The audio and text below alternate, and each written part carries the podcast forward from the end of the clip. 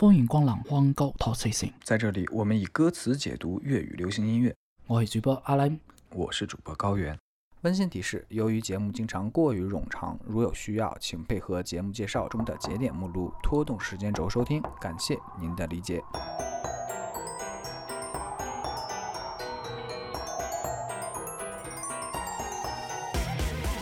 十月一日就是啊风靡全球的一个比较有意思的节日——万圣节。然后万圣节的庆祝方式也很独特啊，是让大家扮成妖怪鬼怪的样子，然后进行也不一定，反正就是扮一些平常不好意思扮的一些，嗯，都可以。然后个万圣节前夜，也就是十月三十一日晚上这样这样的一个万圣节游行。啊，就像阿兰敲门给糖，给敲门给糖。阿兰在呃一几年的时候，在美国读研究生，嗯，多次参加万圣节的这个游行。我没有参加，我我就是旁观，我我也没有那么旁观是吗？对我也没有那么没羞没臊的，主要是没有钱买那些 cosplay 的衣服，还有化妆，穷。我还是比较好奇的，能给大家说一下，当时就旁观的时候看到了哪些比较有意思的事儿。嗯，其实分两趴嘛，一个就是像刚刚老高讲的，就是去晚上敲门给糖那一趴，那个那那种的时候，基本上会去美国朋友家家里面，然后有有烤火鸡，然后吃，就是他们过啥节都烤火鸡，就对了，对，因为肉比较多啊。就是你可以把火鸡跟咱们的那个肘子理解成一个东西，就是。有席就得有这个东西，就东北开席，就大家可能有这个 外地同朋友们不不了解，我们东北无论是什么红白喜事儿啥，就是无论大事小情吧，桌子上都有一盘红烧肘子。这个就火，我觉得烤火鸡对于美国人的概念就跟咱那红烧肘子差不多，就顿顿都有。然后就吃个饭，然后就是晚上雕那个南瓜灯嘛，雕那个小鬼脸，嗯，雕雕这个东西。那天晚上其实也就雕，就是自己做是吗？对自己做。那个拿拿南瓜，然后拿那小刀去刻去。第一，还挺挺挺有创意的。就第一年的时候还挺有意思的，后来就也没有再参加了。就第一年有就去美国朋友家玩，后来就没有了这个。但是那个那 cosplay 的那个游行倒是 有点意思，因为我我们那个。我们学校晚上游行的时候，忘了是几点，七八点钟还是几点呀？反正天儿挺黑的了。然后我们因为美国的大学就属于那种，就是学校和镇子它是不没有那么明确分界线的嘛。然后游行的时候是在我们那个我们主校区，嗯，我们 Centennial 那个校区最中间的那条街上去去游行的，因为那个小小道也不宽，应该是双向。每哎，双向几车道？双向四车道吧，反正都很窄的那个小路。这么专业啊！就反正就挺窄的小街吧。然后晚上没有人，校车也不开的时候，就是一群妖魔鬼怪 走在上面。然后我印象比较深的就是美国人的创意就真的很无聊，就是吸血鬼，然后就那种大家传统能想象得到的，就是西方科幻魔幻里面会出现那些东西吧。然后倒是倒是会有一些。华人的我我不知道是不是华裔啊，也有可能是亚裔，就是你就明显知道是亚裔，因为就是打扮成什么葫芦娃、蛇精，还有那个跳的那个僵尸，应该不太会是美国人。瞅那人家能 get 到吗？看面相不像，但是你我觉得就是外国人应该就看个热闹吧，就是毕竟是平时上课也没有人穿这样。嗯 我其实是有想过参加，就是还还想到还得要制装。还要在额外花钱买这种 华而不实的东西就算了，还要化妆，那你来个简单点的，对吧？嗯，买两个猪头挂自己身上当哪吒，什么鬼？我不懂你的点，高老师。然后两个猪头，然后身上再挂几个猪爪，就三头六臂，真的是有毛病。哎，如果是你的话，如果是你，就是今年假设啊，假设那个成都今年有，你想 cosplay 谁？我想 cosplay 谁，就是因为因为是得是妖怪，对吧？不不不一定是妖怪，就是那种出人意表的那种，不没有说强求是妖怪。我跟你说，我我我今天下午我已经想好了这个答案了。我跟你说，就想听你的，看我我想了几个，我跟你说，一个比一个劲爆。我其实。我挺想 cosplay 一下那个《龙珠》里面孙悟空，还得是超级赛亚人 那个那个形态的，好好老派啊，好老派！你猜你猜我想 cosplay 谁？国产很有名的电影里面的角色，非常有名的电影，拍了四部。这个没拍了四部啊？拍了四部啊？拍了四部，不会是狄仁杰吧？有是有女性角色很多，女性女性的倩女群戏，幽魂拍了四部，拍《倩女幽魂》只拍了三部，哥，是吗？嗯，还拍了四部，哎，可火了，前两年。有一些演，就是这些主演到现在还活跃在这个演艺圈当中，有一些很想摆脱这个角色留给他们的阴影，不知道。《小时代》呀，我靠！《小时代》呀，哎，你猜，你猜我想 cosplay 谁？你猜，看你能不能猜中？你想 cos 谁？这里边谁值得 cos 吗？难道南湘啊！你没你你忘了那场经典的戏吗？拿那红酒嘎浇郭采洁脑袋上那个，我觉得你这方向就不对，他那就不是个角色。你既然你你哪怕是跟他穿的一模一样，也没人能看得出来是你。不是除非你一直在喊不不不不。你错了，你错了。重点是一定要有一个人配合我演那个顾里，嗯，一边走，没有点恶毒的言语怎么说来着？没有点恶毒的，那我明白明白。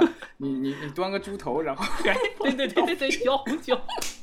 没有那个猪头一定要是郭采洁的那个发型。呃，我记得，我当时下午想的时候，我说怎么怎么才能赢你？我就想，我一定得是南湘这个角色。我跟你说，稳稳的。嗯嗯嗯嗯可以啊，还是还是挺厉害。好了，说的有点远了，我们回来个主题啊，毕竟我们是一个歌词解读博客啊。嗯，原本老高想的是，他跟我出这个题目的时候，让我想的是鬼邪，让我找 找灵异的。然后我我嗯其实其实我要告诉跟大家讲一下为什么我就是我没有讲灵异的那一趴是有是有的，因为有呃有一些大家比较俗套的知道的，可能就是第一个反应就是陈奕迅的那个防不胜防嘛。但是我不希望，因为那首歌是我心很心水的一首歌，我不希望在一个鬼节的主题讲那个主题，就把这首歌浪费掉，所以我就没有讲。而且我觉得不是那么贴切。然后实际上是有是呃 K 妈那个谢安琪有两首歌是上下上下怎么说呢？上下集连本的鬼故事，是真的讲了两首鬼故事。然后呢，那两首呢，怎么说呢？就是虽然很很切题吧，但是无论曲还是词，我觉得都一没有到顶好的程度，所以我就不想讲这两首歌呢。大家感兴趣可以去搜一搜，那个上集叫《亡命之徒》，下集叫《后窗知己》，讲的是一个彻头彻尾的一个鬼故事。啊，虽然很切题，但我又觉得吧，有点不够劲儿。我我我，其实我自己也没也没那么切题，没事儿，我们等到七月十五才做。嗯对，我就我是在讲，想想等明年七月十五，像我们想立个 flag，、就是看看到时候我们自己能不能写两首鬼故事的啊、我们我们自己写两首够劲儿的鬼故事，因为现在感觉就嗯不够劲儿，就不够恐怖，氛围不到，但是就。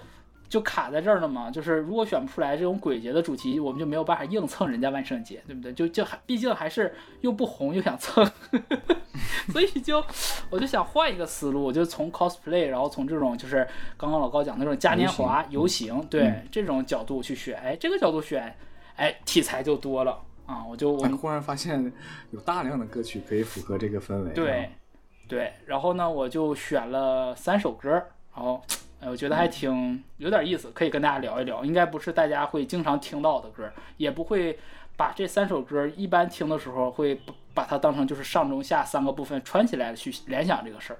我觉得有点意思，咱可以聊一聊。所以说，当我们要说接下来的这几首歌的时候，希望大家脑海里能有那种，嗯，是在影视作品里看到过也好，或者是说自己臆想一下、联想一下也好，嗯就是有这样的一群，嗯，怎么说呢，非常活泼的、奇怪的，大晚上不睡觉，出来滋儿哇乱叫那种。哎哎，这样的一个场景，在街上游行的这群人，我们带有这样的一个一个想象嗯啊，进入到今晚的歌曲里。那么第一首就是来自于林家谦的《特伦斯梦游仙境》。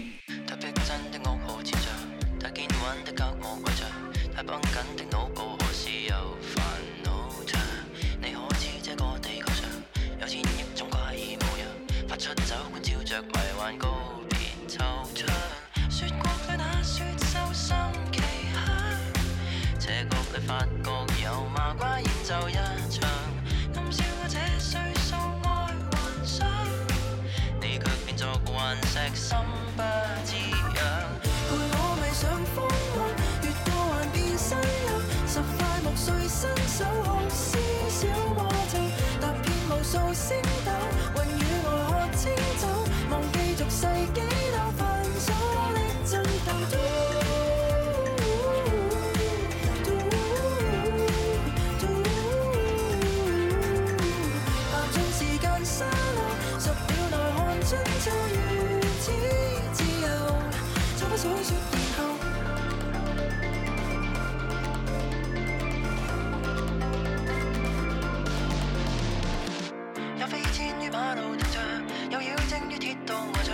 有魔女沙发上沉默为谁坐着？再等等一世未中奖再等等多世就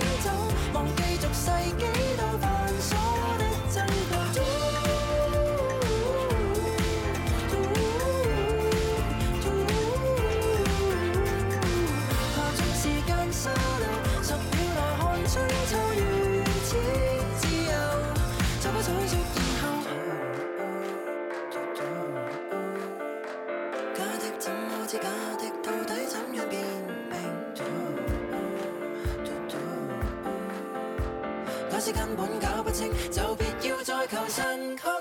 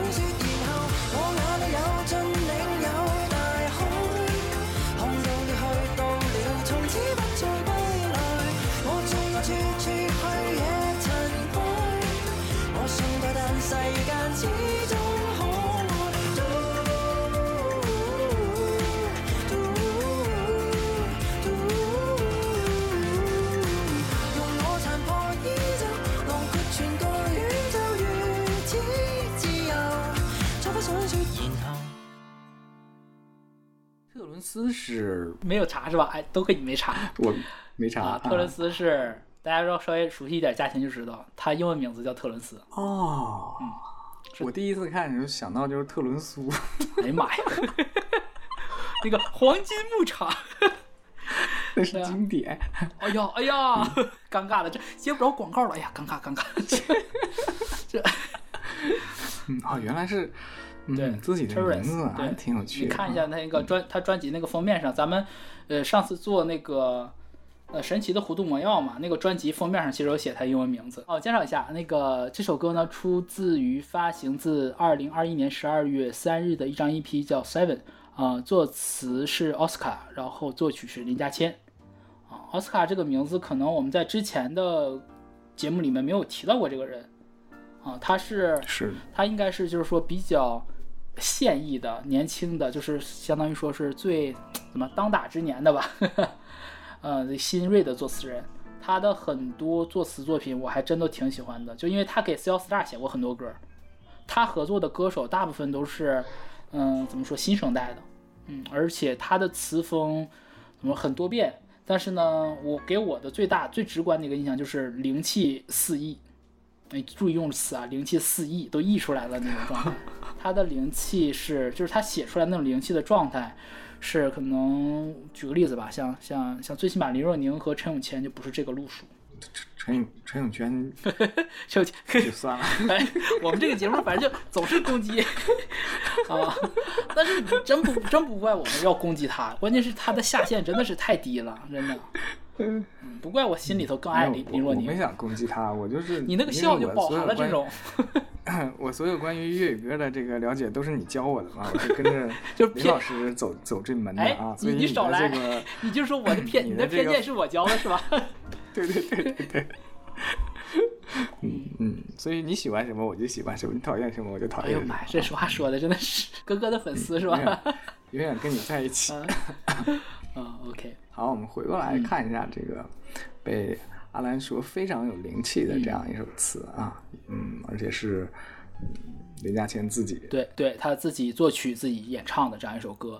嗯，之所以选这个第一首呢，其实我觉得，呃，先简单讲介绍一下它的这个内容啊，就听歌名就知道了嘛。嗯大家都说《爱丽丝梦游仙境》，他这是林家谦梦游仙境，那一定就是他自己脑海中的这些很鬼马的这些念头，很奇思妙想。嗯，选这首歌是我觉得很多的时候，大家在其实万圣节就是个由头，讲实话，嗯，你说无论说是国人也好，还是美国人也好，其实真的说把它当成一个什么节日来过吗？我觉得对于大部分的人来讲啊，我觉得我们我们对于节日其实没有啊，当然了，像清明节、端午节这种是有民族含义在里面的，但很多像其他的这种节日，大家就是图个乐呵。然后对，是的，尤其像这个万圣节这个东西，你又可以 cosplay，就可以释放一些你平时呃潜藏在心中但又不好表达出来的，对吧？就有些人可能就想就变装，对吧？就也可以在今天晚上也可以，就是它是我是觉得这个万圣节很大的一个点是它能让你释放你心中有一些好玩的一些东西，可能在日常生活中你觉得哎羞于表达，就觉得哎不太好吧这种。嗯，觉得是有一种这种状态的，所以这个歌呢讲的也是这种，就是，嗯，加谦自己脑海中的想的这个小世界。好啊，我们从第一段主歌开始，先简单把这个歌词读一下。嗯，太逼真的噩耗缠着，太坚稳的隔膜围着，太绷紧的脑部合适又烦恼着。你可知这个地球上有千亿种怪异模样？快出走啊！有千亿种怪异模样，快出走，关照着迷幻，告别惆怅。嗯，怎么说呢？行文确实是粤语经常用的行文，但是你其实看它的字面意思就能读懂是什么。我们一个一句一句来说啊，其实太逼真的噩耗缠着，那就是现实生活中有一些让你可能就是什么什么，这个月加班的次数不是这个月迟到的次数可能已经爆表了，再再迟到就要扣多少多少钱了，对吧？这可能就是太逼真的噩耗。那太坚稳的隔膜围着，就是哎，我不关心那些其他的事情，我也不关心身边周围的，我只关心什么？就我的房贷、我的车贷、我自己的一亩三分地儿，被很多的这个日常琐事去包裹着你，消耗掉了你太多的精力，导致你可能，嗯，说不定你你也有一个变装的梦，不是，你有一个说脱口秀的梦 啊。哎，但实话讲，我就插一句，就是呃，我之前去纽约玩的时候，真的有在那个。呃，就地铁上看过那个，就是应该是华尔街的精英下班之后，就是为了解压，就是嗯 变装，然后去去 bar 里面去去表演这种，我觉得都这倒很正常，我觉得是一种释放嘛。但是很多的对于我们国人来讲，特别是我们这种东亚文化里面，就不仅仅是我们对，不仅仅是咱们国家，就对吧？甚至包括日韩，他们也是就很压抑自己。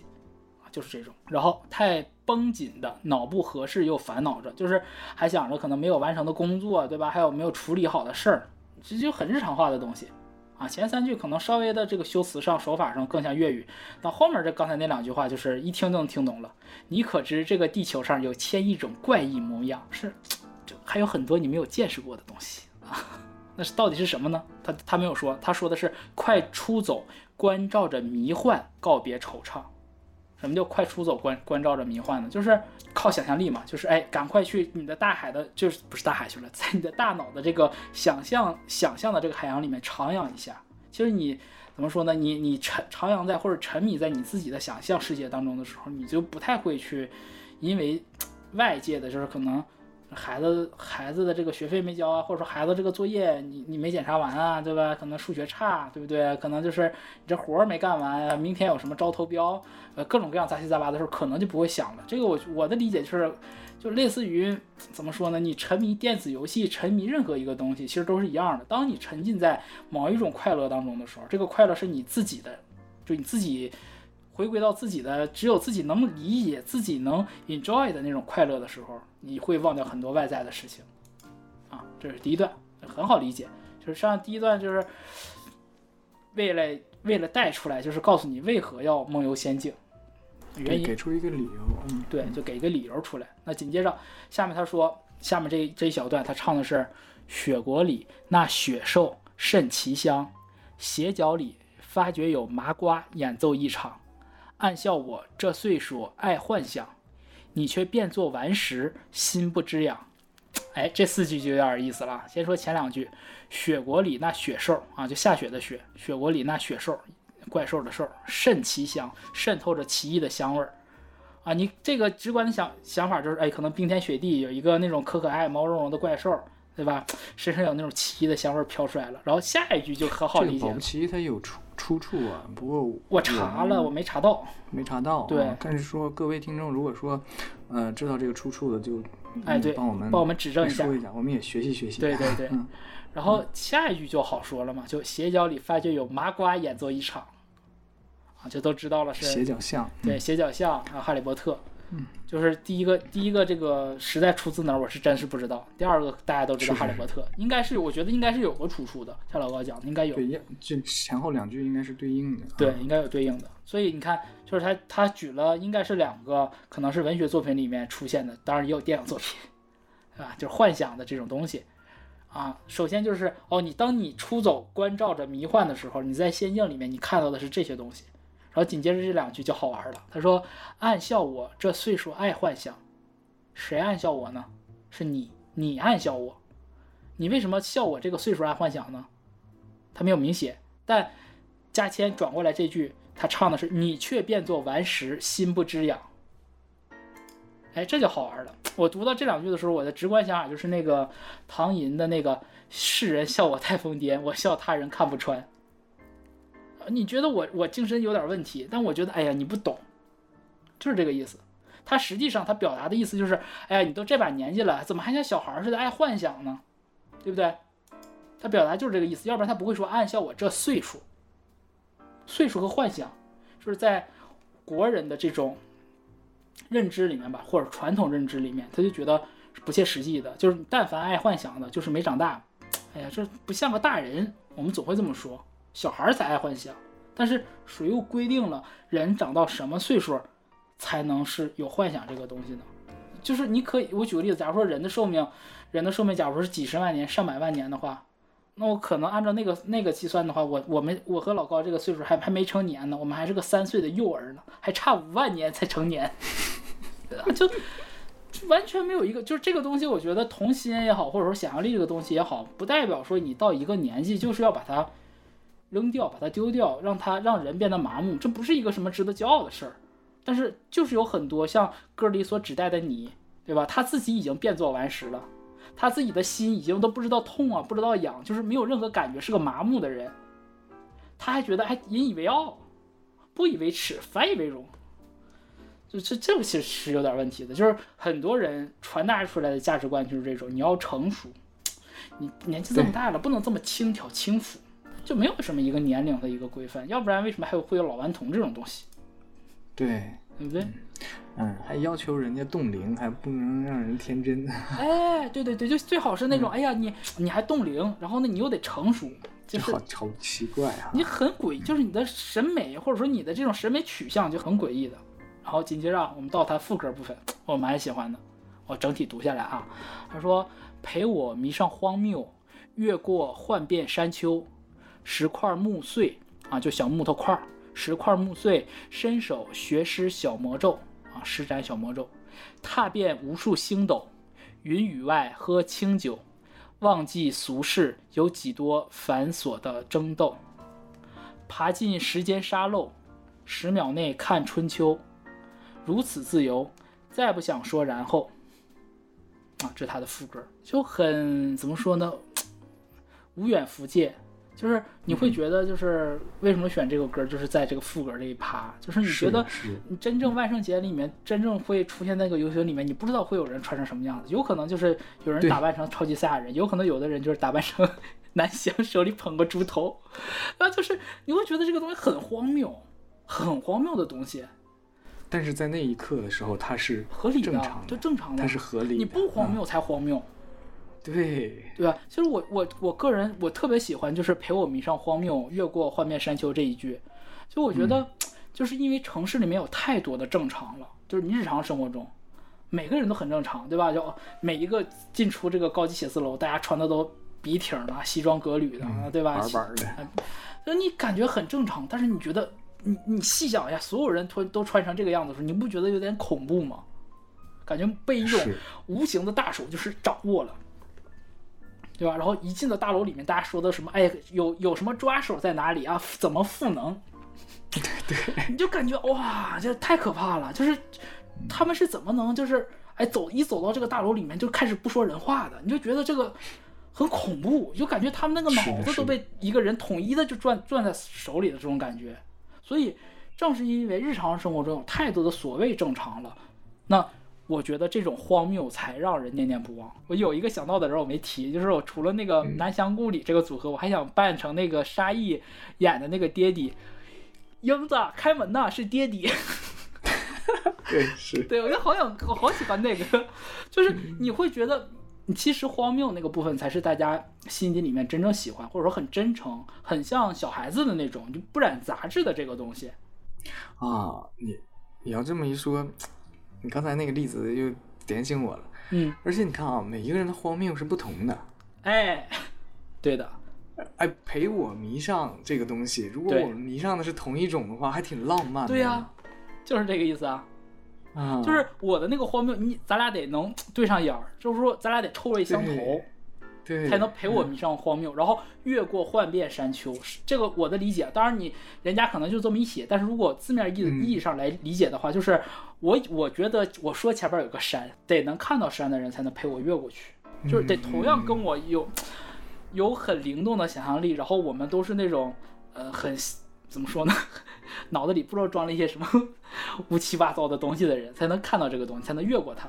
所以这个就好玩的点就在这儿。然后石块是木碎，伸手学识小魔咒，这个我相信大家小时候都有这个经历，就是看那个《新白娘子传新白娘子传对奇，就唰唰唰唰，对吧？这个都有。你想，你你这么大人的时候在做这个动作就很羞耻，对，对吧？你二三十岁你做这个动作很羞耻，但是你像我在跟老高我俩现在在视频的时候，我就毫不掩饰在这个镜头里有那个就这种招式给他 演示出来。当然了，有些嗯朋友可能就是不是新白娘子传奇，还有什么像降龙十八掌嘛，这个小时候都玩过嘛，巴拉巴拉小魔仙。哎，对对对，小魔仙，对不对？还有啊美少女战士变身，思道歉，是巴啦啦小魔仙，不是东北话，巴拉巴拉小魔仙。扒拉扒，咋的？烤肉没熟啊？翻面是咋的？扒拉扒。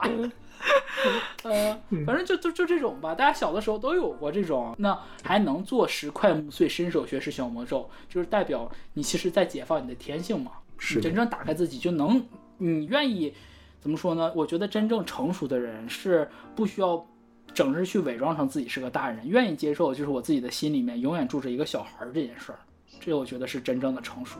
然后后面三句踏遍无数星斗，云雨外喝清酒，忘记俗世几多繁琐的争斗。我就看到这个时候，直观反应《笑傲江湖》令狐冲，对吧？哎，踏遍星斗，云雨外喝清酒，就感觉特别出尘。就是你再提别的都俗了，呃，俗世里的哎成功啊，或者说这个 KPI 呀、对不对？这个烦恼都不叫烦恼。对于像令狐冲这种隐士来讲，就是啥事儿都不敢喝酒，这一下子我感觉这个拔上去了。阿兰说的不敢喝酒是东北话啊，就是什么事儿都哦赶不上喝酒，对，不如喝酒，都不如跳舞。对，不如喝酒，谈恋爱不如喝酒。对啊，然后最后几句就爬进时间沙漏，十秒内看春秋，如此自由，再不想说然后。我的理解啊，就是翻译成咱大家更能听懂的，就是你看字面，你感觉好像是又优美，然后你也能好像读懂了，但又不知道他说什么。实际上他想说的就是，在想象的世界中是没有时空概念的。爬进时空沙漏，你进入到时间本体了之后，十秒内能看春秋，啊，春秋更迭一年，十秒看一年，那怎么可能呢？就天上一天，地上一年呗。如此自由，再不想说然后，就是当你的已经没有时空观念、时空概念这个这个词儿的时候，然后本来是一个逻辑推进的连词，就我们说做了什么什么事，做了什么什么事情，然后你该做什么，它是有一个时，就有一个时间概念上才会有然后。当没有时间的时候，就不没有然后了。所以我的理解就是，荒谬灵动的世界是不需要靠逻辑指引的，不需要靠然后，不需要靠时间这种逻辑去做，就是瞎想就行，乐意咋想咋想，咋嗨就乐意咋嗨就咋嗨，就好像这个万圣节的晚上，大家如果啊，可能有一些我们的听众朋友家里有小宝宝，对吧？就想给这宝宝装扮成什么样子，多糗你就就怎么装扮都行，要不然等他长大了，就你想弄你也弄不了。趁着小还能在你掌控之中啊，可劲儿霍霍我想起想起一个网图，就是啊嗯，有一个 有一个宝妈，我知道了然后给他孩子打万圣节的时候给他孩子答辩的那个样子都特别恐怖，把小朋友其他小朋友都吓哭了。对，我觉得多好玩啊，对吧？给孩子的人生当中留下污点，然后等你老了的时候，他再报复你，哇，太有意思了！我觉得想想就够劲儿。哇，你哎呀，你这思维真的那还感觉也挺浪漫的嘛。对呀等就是就是妈很浪漫妈已经老的不得了了，他再把妈妈打扮成这个哎对无脸男什么的。对，然后那就没意思了。妈妈老了之后就应该装扮成那种老妖精，老妖精就是唐僧到哪儿了？就那种啊，对吧？小的们，嗯，也很好玩儿，我觉得就是。是，然后我们先下一段，下一段其实跟上上面大差不差。那我说简单读一下啊。下一段主歌他唱的是：有飞毯于马路停着，有妖精于铁道待着，有魔女沙发上沉默，为谁坐着？再等等一世未中奖，再等等多事就结霜，当客跟我撕去旧模样。哎，前面三句就好玩啊啊！飞毯大家都知道是谁啊？妖精、魔女嗯，这就不用说了。哎，都搁那儿趴窝呢，都熄火了，停着。为什么停呢？他说为谁坐着呢？为了你，等你，要跟你一起去嗨。对，你说你这大晚上大家都已经穿好了，对吧？都装扮妥当了。你把它想象成，假如说想象你的伙伴们，对吧？有人装扮成了一个飞毯，有妖精，然后有魔女、扫把什么的都准备好了，坐在门口等你，等你干啥？一起出去嗨去。嗯，那紧接着他下面这几句就好玩了，就是再等等一世未中奖，再等等多事就结霜，什么意思呢？就是其实我觉得他的意思就是类似于及时行乐，就告诉你不要浪费光阴，对不对？就是一年就这一天，你能发神经病啊？就是就借鉴到我们的节目里啊，就是我随口说的，但是过会儿去讲歌曲意义的时候，我再从头严肃的去讲啊，就是及时行乐，不要浪费光阴，能嗨就嗨，趁着今晚，对吧？你穿成什么样都没有人说你。但是实际上是什么呢？实际上就是我们日常生活当中会也会有经常去等，就是我们经常说，哎呀，就是桂花开了，哎呀，等那个天好一好一点再出去，哎呀，等那个工作干完再出去，哎呀，等我不累了再出去，等等到最后花儿也谢了嘛，就是这样子。就是其实生活当中很多的乐趣是就在你眼前的，是你自己视而不见，就在你眼前，你抓一把你就抓到这个快乐了，你就能感受到了。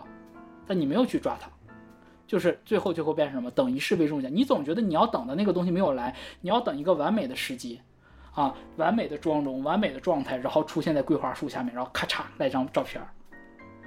但实际上很多的时候没有那么多完美，就是当下的快乐有你就抓紧它就好了。你不要说你不要说说是没有快乐，更多的是你没有去抓紧这个快乐。你想要的那种完美，可能压根儿不存在于这个世界上，没有那么多恰好嘛。我觉得很多的这种随机，很多的偶然，就是不期而遇，反而是特别美的。只要你愿意去珍惜，就是需要一双善于发现美、善于抓住美的一个人。我觉得，那最后就是当刻跟我，就是此刻跟我嘛，对吧？当下跟我干嘛呢？撕去旧模样。我觉得这个“旧模样”这个词用的特别好玩。到底什么嗯什么样的模样才算旧？他说的旧模样，大家字面意义上大家其实都懂啊，就是不要收起来你学的那种假装大人，对吧？学大人模样，要打领带，穿西装，就是没必要，没必要把这个东西撕掉。就是你是怎么样子，你就怎么样子，你爱干嘛就干嘛，这是一种。那更深层次呢？你真正的旧模样到底是什么？我觉得，如果说算算起旧模样的话，是不是我们的小的时候，童年童言无忌的时候，那个时候才是你真正的旧模样呢？我觉得这这个词挺发，不说发人深省，反正挺发我深省的。嗯，也可以就在这个点上可以思考一下，也许不需要那么多的这个逻辑，就是你第一感觉它是什么什么什么东西啊？就是对你当下，你假如你看到这个东西，开心我就笑，难过我就哭，我想表达我就去表达。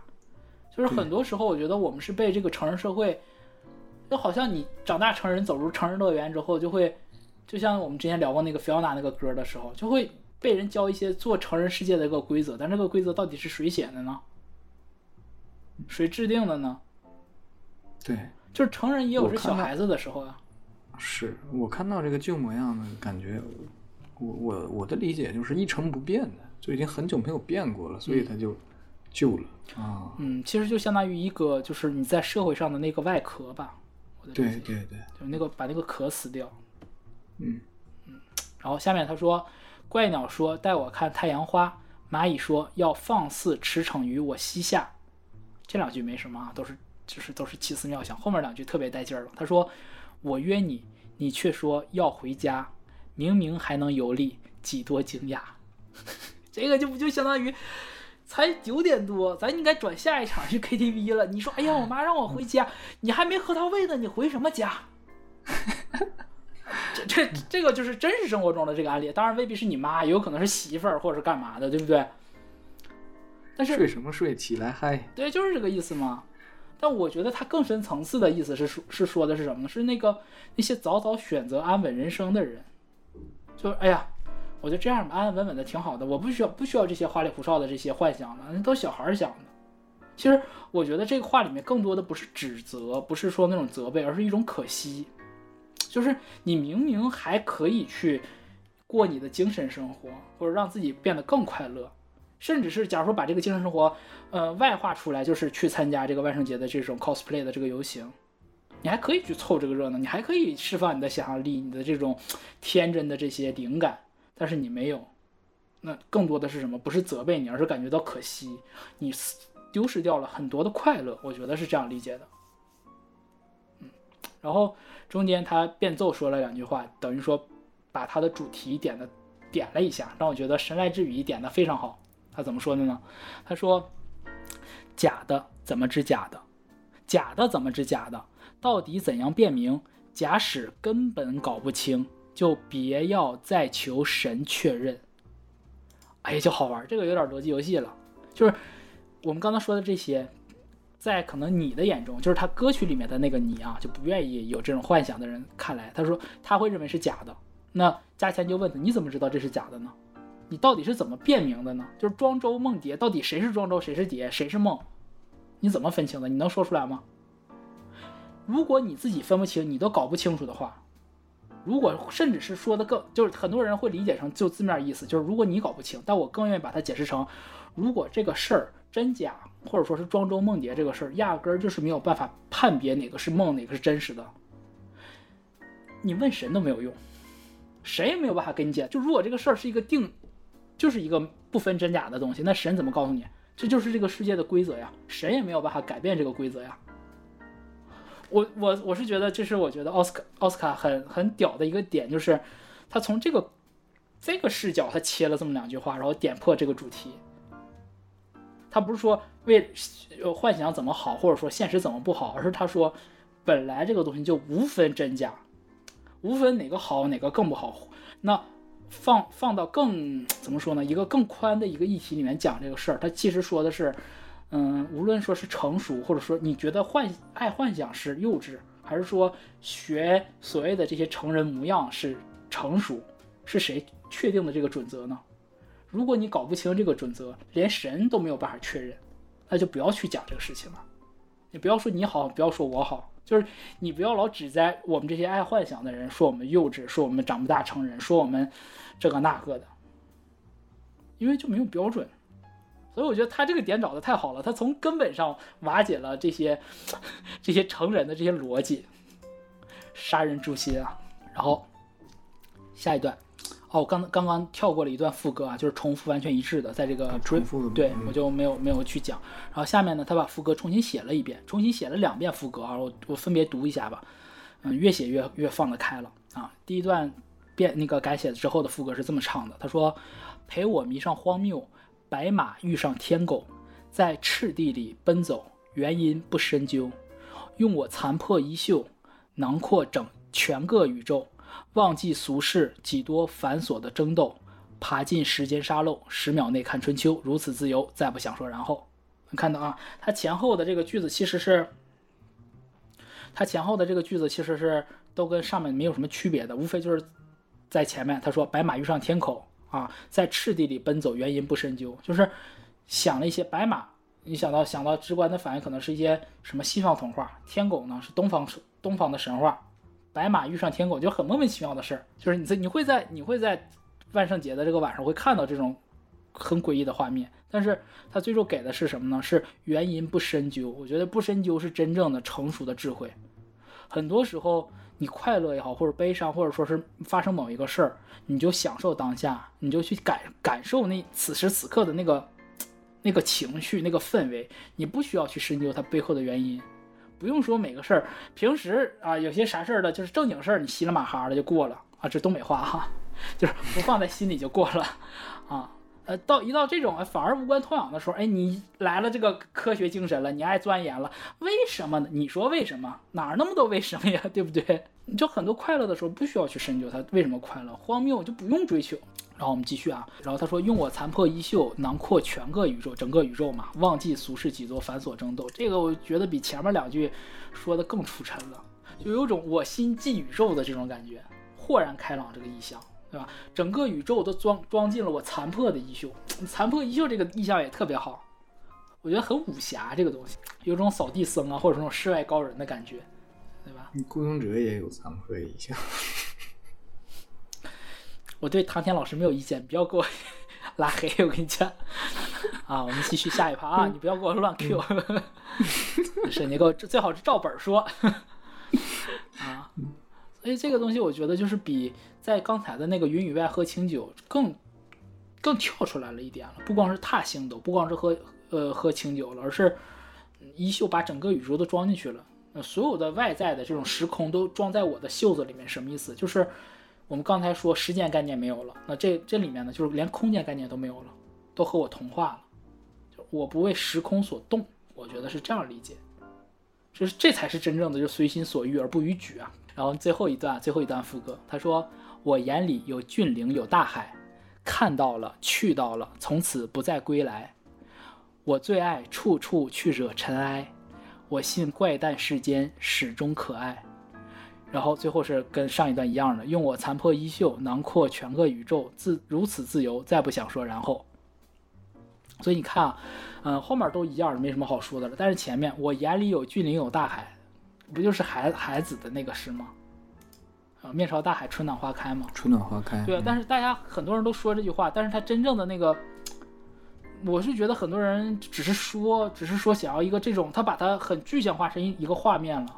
那我我个人读这个诗的时候，包括这首歌的时候，我更愿把它理解成像，嗯，王阳明先生说，就是死前说的那句话：“我心光明，夫复何求？”就是我心光明。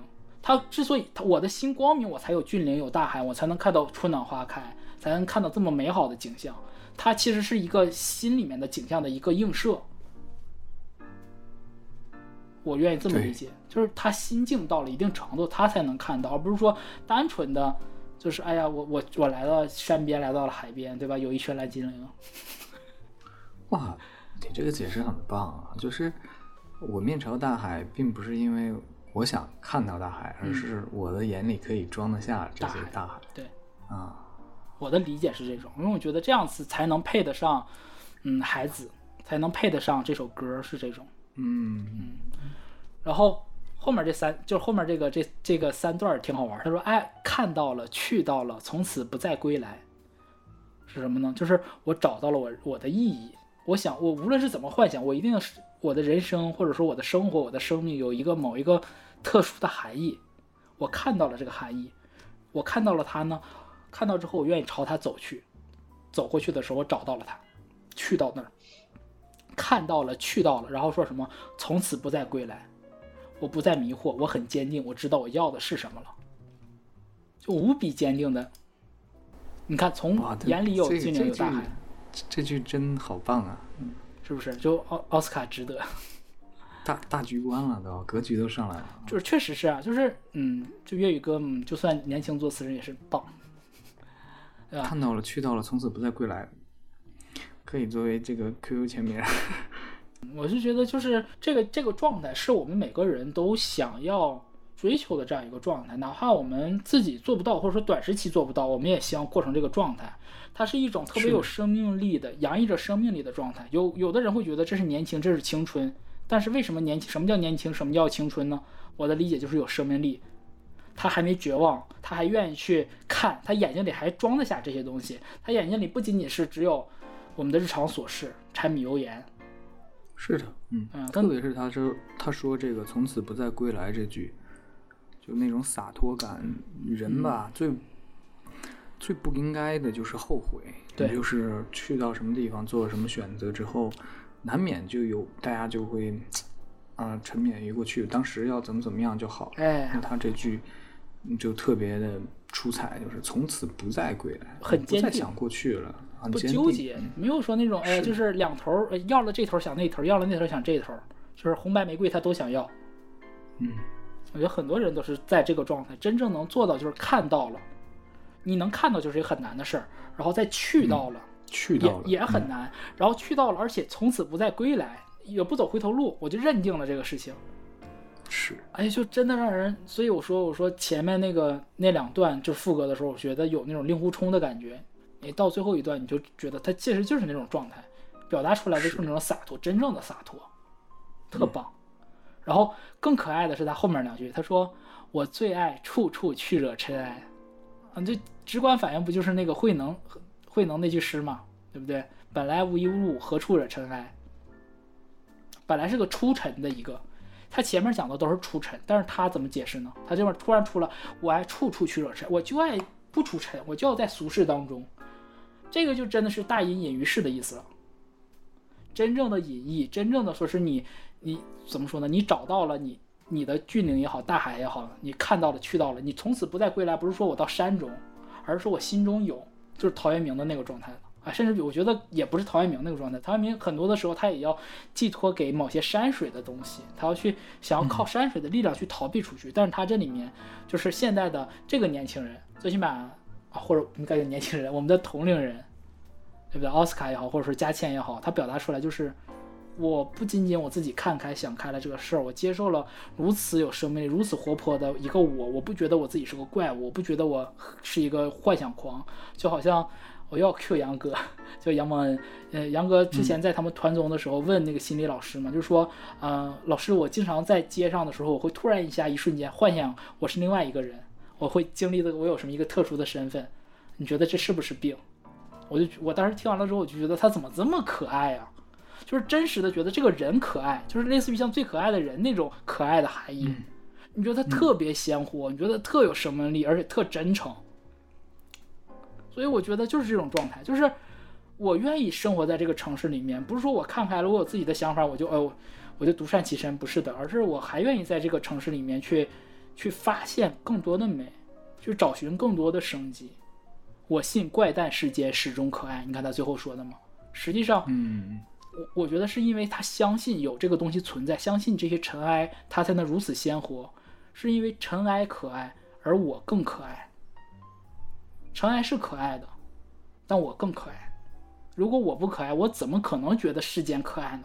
怪诞世间始终可爱。那怪诞事件始终可爱的原因是在哪儿？为什么在别人的眼中，在有些成年人的眼中就觉得这个事儿平平无奇？只有在可爱的人眼里看到的才是可爱的，就是只有在有爱的人眼里才能看到的那种光辉光芒嘛。我的理解是这样子。真是一首很可爱的歌啊！而且说实话，听起来的时候，刚刚已经放过这首歌嘛啊，听起来就更可爱了。就很包括无论是曲子还是唱，甚至是词，你就觉得特别契合万圣节这种古灵精怪的这样一个氛围。是的，是的，就是要放飞自我啊，有什么幻想就想去吧，就是这种。嗯，你你说这首歌的时候，我其实特认可，因为我刚才也说过了，我听的粤语歌不多，这这首歌当时听的时候就觉得很很棒啊，而且看着看着歌词也特特别棒。毕竟林家谦嘛，今天，嗯，你今天这么一解释的话，有一些句子就上升了一个档次，真的别别别，是是本本身人家句子就档次在那儿，我就是 是是是拙劣的。就是我，没有我，就是我我的理解上升了一个档次。哎呀啊，你这么说我也不好意思，高老。师师，这么说我都不好意思了，真是。好，我们嗯活儿不能停，继续 go on 下一首。哎，刚刚说了一首自己的这种啊，自自己的要打开自己去追寻你那种很真很纯的，或者说你爱幻想的，或者说我们不不上升那么大的高度，就是万圣节你想怎么乐呵，你就跟着你的感觉来，甚至不仅仅是万圣节，就是有什么节日你想乐呵就跟着你的感觉走，你认为可以对就可以，享受自己。跟着感觉走，对请抓住梦的手。呃，思维老师的歌迷啊，这是一看是确实是有些年纪了啊，高老师。是是是是是是，啊，真是，你知道吧？刚当当初娜姐刚出道的时候，号称小苏芮。啊，还还沾过人家这光呢。当然，她哎呀，她刚出道的时候模仿苏芮，你就好像王菲出道的时候模仿邓丽君一样的啊。好，我们回归主题啊，刚刚说了一个人的这种幻想，一个人的放飞。那我们下面一首歌呢，开始一个 party 的感觉了。嗯好多人百鬼夜行，哈哈，妖魔鬼怪都都在这道上走的感觉。那这首歌呢，叫做《创作者的派对》，来自于 CL Star 的成员昂仔陈建安，发行于二零二二年八月二日。然后关于这个 Sales Star，我们也聊了两期啊，嗯在第三十期和第三十一期，有兴趣的朋友可以去听一下。对啊，就是也能感受到我对昂仔是真的爱。那 你真的是爱，嗯，我从我们做第一期，哎，不对，第三期节目就提到了他。哎，对对，炼炼狱健身室。对，是，OK，我们先听一下歌曲吧，《嗯哼，听一下这首《百鬼夜行》的创作者派对，创作者的派对》。创作者的派对。哎，好了，听一下。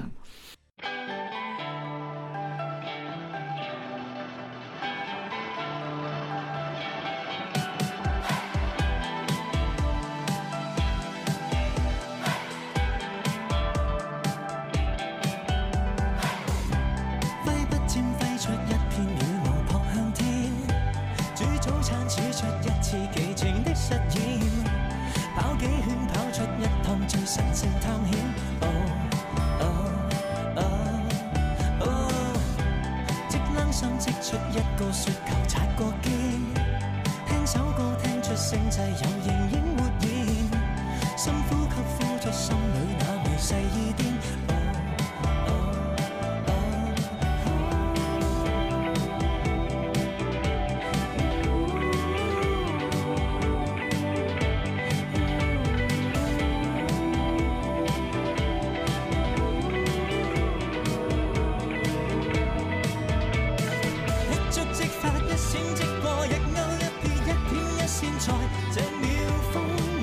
世。眉頭前生出天使，生出妖怪，參與派對，飛過這星系。越過秒針，擺可姿勢，即想即到，即影即有，即寫即唱，並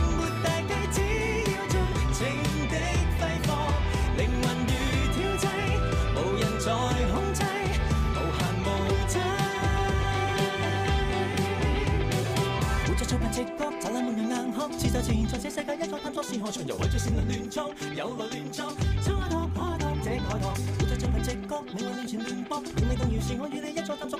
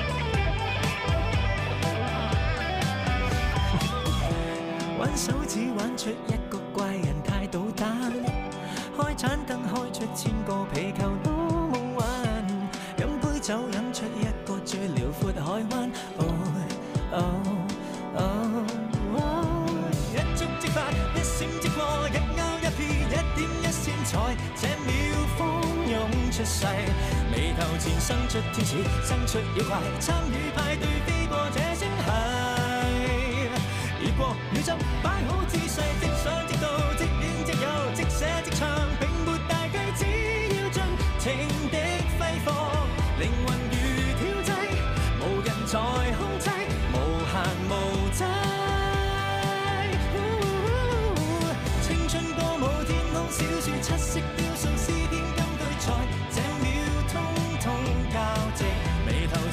山之月沧海之界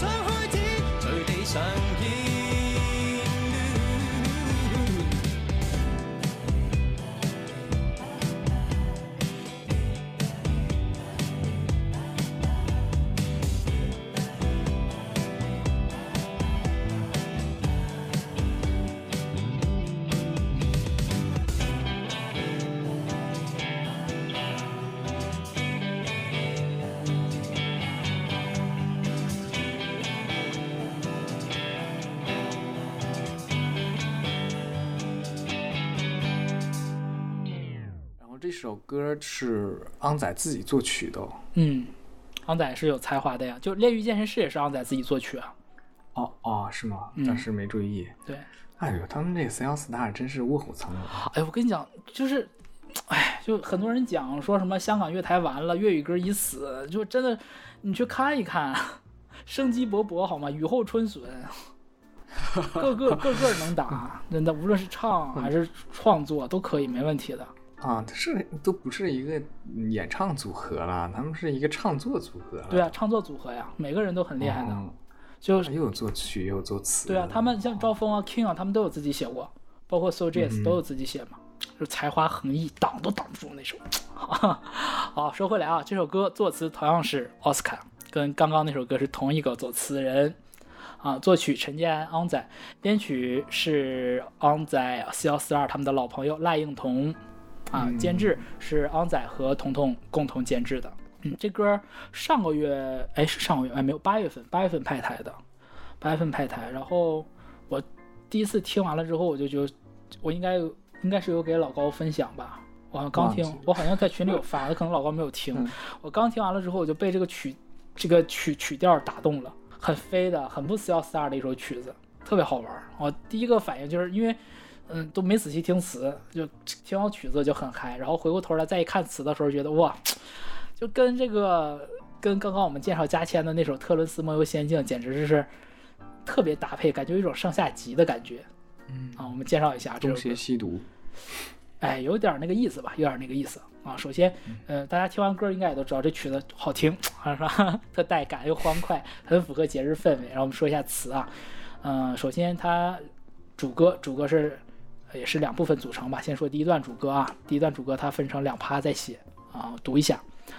呃，挥笔间挥出一片羽毛扑向天，煮早餐，煮出一次奇情的实验。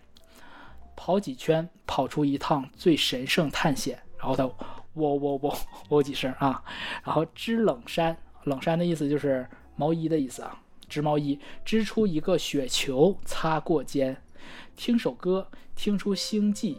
有莹莹火线，莹莹有这个歌啊，当然莹莹的意思就是萤火虫，有莹莹火线，深呼吸，呼出心里那微细一电，然后喔喔喔，我就不过会儿就不把懵了。我我读出来了。就感觉很很喜感的，要适当加一下这种，换一下这种氛围啊。其实这个你听词就很能感受得到嘛，就是跟上面那个是一脉相承的，就是很幻想的东西，对不对？再加上这个歌名叫《创作者的派对》，它讲的是什么呢？字面意义上理解就是，嗯、讲我们这些可能做内容创作的人啊，或者做创作也好，做设计也好，你在嗯、怎么说呢？或者说你在生产某一些新东西的时候，你的一个过程。那它这两段东西就介绍的是是什么呢？就是它的一个场景，它是怎么有一个新东西出现的。首先第一句，挥笔间挥出一片羽毛扑向天。我第一个直观反应有个画面，就是《阿甘正传》那个片头那个羽毛，哦，那个羽毛对，在啊飘。飘下来啊。对，那煮早餐煮出煮出一次骑行的实验，就是我觉得煮早餐煮出实验可能是牛奶扑锅了吧，对吧？就是你看他把早餐和实验做对比，然后平凡的早餐和这种新奇和这种奇情做对比，他就有一种很强的对比属性。不应该是铺锅了，应该是牛奶变成泡泡，然后飘了一整个厨房房间啊什么的。你你煮奶煮成过这样啊？定这不就是是泡泡是他想的，但是实际情况肯定就是扑锅了。嗯，好吧，对吧？这个时候我们要给大家介绍一下这个奶锅，要买一个好一点的奶锅，啊，对吧？然后下面他跑几圈，跑出一趟最神圣探险。你晨跑还能跑出什么探险呢？跑几累了呗，对吧？眼冒金星，哎呀，这不是天堂吧？我没死吧？呃，实际的可能是这种，但是他理想他想象到的就是这种东西，就是把日常的跑步和探险做对比，跟上一句那个早餐和实验做对比是一样的。所以他前面三句呢，就你看，无论是挥笔间煮早餐，还是跑几圈晨跑煮做早餐，还是说写东西，他所有的灵感都是诞生于这些点点滴滴的平凡时刻的，而且不因平凡而失神圣。他不因为他这是一个很平凡的事儿，他就是。他这个就是探险就不是神圣的探险了，可能很普通，但是他在那一刻他突然有灵感了，所以他这个前面三句描述的是他诞生灵感的那个场景，灵感是怎么诞生的，对吧？后面三句一样，叫织毛衣织出一个雪球啊，织毛衣有个，你看这个都联想就很很巧妙了。冷衫，它这个用的粤语读法叫冷衫啊，毛衣嘛，然后冷跟雪球自然而然联系起来，毛衣跟雪球，对，对吧？它会有一个这种，你会有一种自然的场景代换带过去，然后听首歌听出星际，有盈盈活现。那大家也听过，就是无论是容祖儿还也好，还是郑秀文也好，都有《赢》这首歌，对吧？然后包括陈绮仪也有《盈盈》这首歌，甚至呢，你可以在歌声当中听出很多的东西，比如说像刚刚，哪怕他说听出星际，那你假如说你听这个特伦斯梦游仙境，你能你也能听出星际，对不对？你听 Dear Jane 的那个人类不宜飞行，你也能听出星际。你听 C Star 的共同回望银河那时，你也能听出星际，就是，嗯，你在一个粤语歌的环境当中，然后他用的这个东西，啊，无论是星际还是莹莹，都听得出，因为都有好多歌，就自然而然的。然后最最重要的，他点题的东西就是在最后，他说深呼吸，呼出心里那微细伊甸，就伊甸园的伊甸。喘气儿的，就是你呼吸之间，你心里面那个小小的幻想世界就已经存在了。那就其实你幻想的那个伊甸是什么呢？就是上文提到的，呃，特伦斯梦游仙境的那个仙境，那个雪国，对吧？那个斜角里有麻瓜演奏，就是这个东西。嗯。然后紧接着副歌啊，副歌这一趴我觉得写的很神哎。我第一次读的时候，我觉得也就那么回事，就是文字游戏。但是第二次再转念一想，配合着这个标题就觉得好玩了。哦，读一下啊，他说：“一触即发，一闪即过。”一勾一撇一点一线，在这秒蜂蜂拥出世，眉头前生出天使，生出妖怪，参与派对，飞过这星系。啊，我先读前四句啊，它描述的是个啥呢？一触即发，一闪即过，一勾一撇一点一线。嗯，老高觉得是什么？你念头吧。对，就是念头，就是灵感灵灵光乍现啊。对，那个灵感来的时候。我觉得特写实。我们自己在写东西的时候，我和老高都写东西，我们就知道，真的就是灵感来的时候，突然一下子就是这种一触即发，一下子就是某一个平凡的小事儿，就像他刚刚刚我们说的，可能就是牛奶锅扑了，孩子在哭了，哎，单压了，压了也算啊，真服。哎，你不要这么说，下一首就是压了的一首歌。就是一首饱受诟病压了的，我们有一个压了的大师，对吧？压了当然算了，为什么不算？对吧？黄有个压啊都算呢，我凭什么压了不算？对吧？一触即发，就是那个东西很小的点就能触发到你，然后一闪即过是什么呢？就是如果你不抓住它，它可能一下子就闪过去了。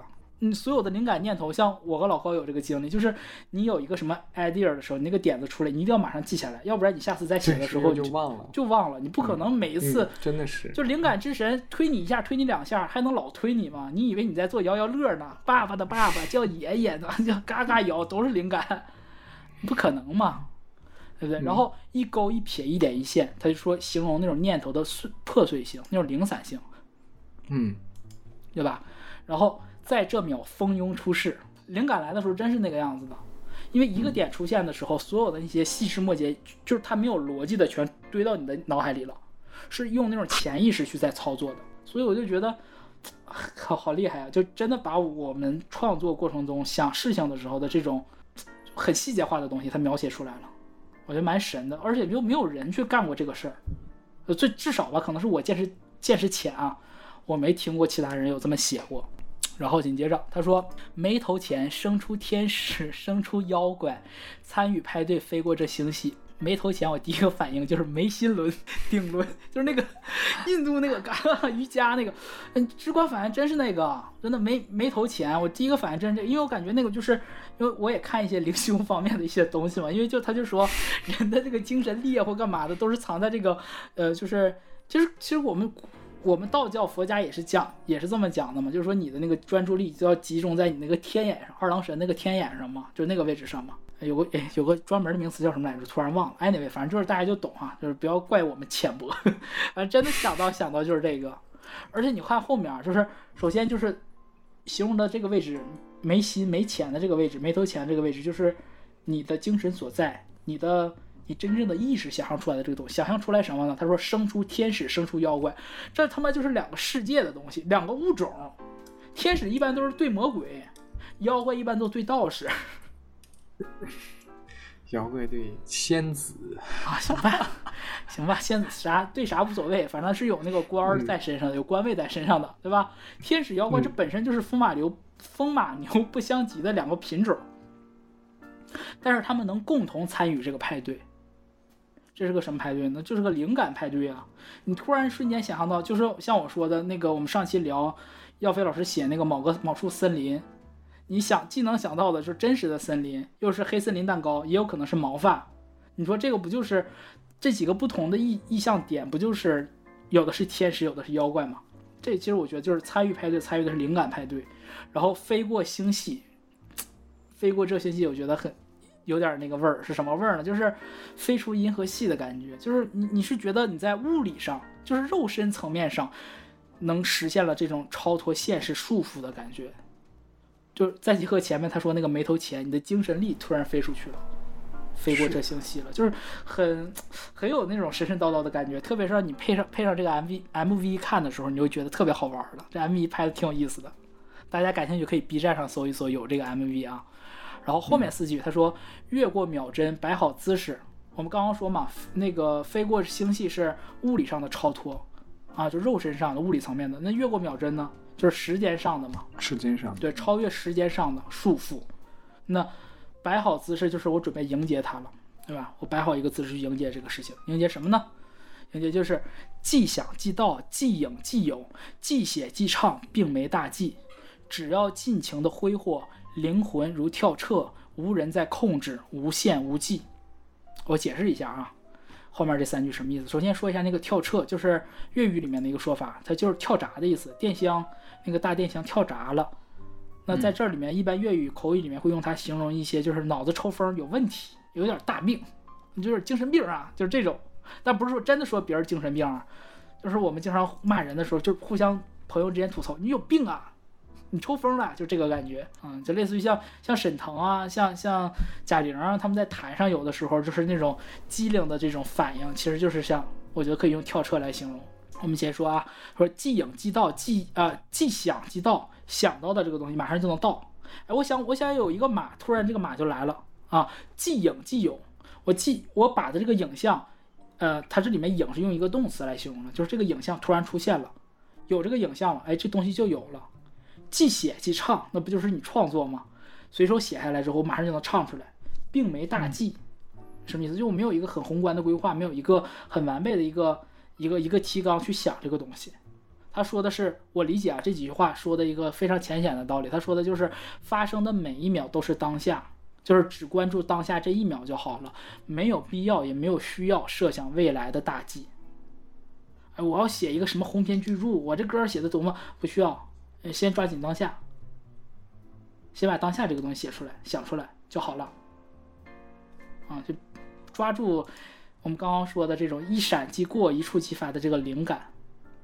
然后他说什么？他说只需尽情的挥霍，就是你不需要想其他的大计，你只需要尽情的挥霍，挥霍你的这个灵感。他用“挥霍”这词儿，我觉得特别好，因为你在处于那种被你激发了那种就是灵光乍现之后的那个状态，你只需要 enjoy 在那种创作的状态里就好了。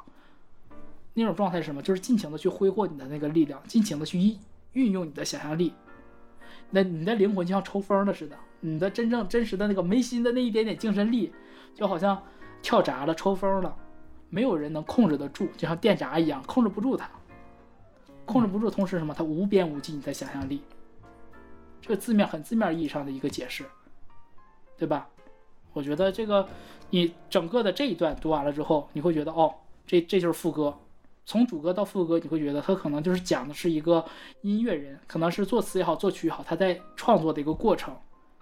但是呢，我更愿意把它理解成，不单纯是描述他们创作的过程，也是我们每个人的生活。每个人的生活，每个人在每个人自己的生活当中都是一个创作者。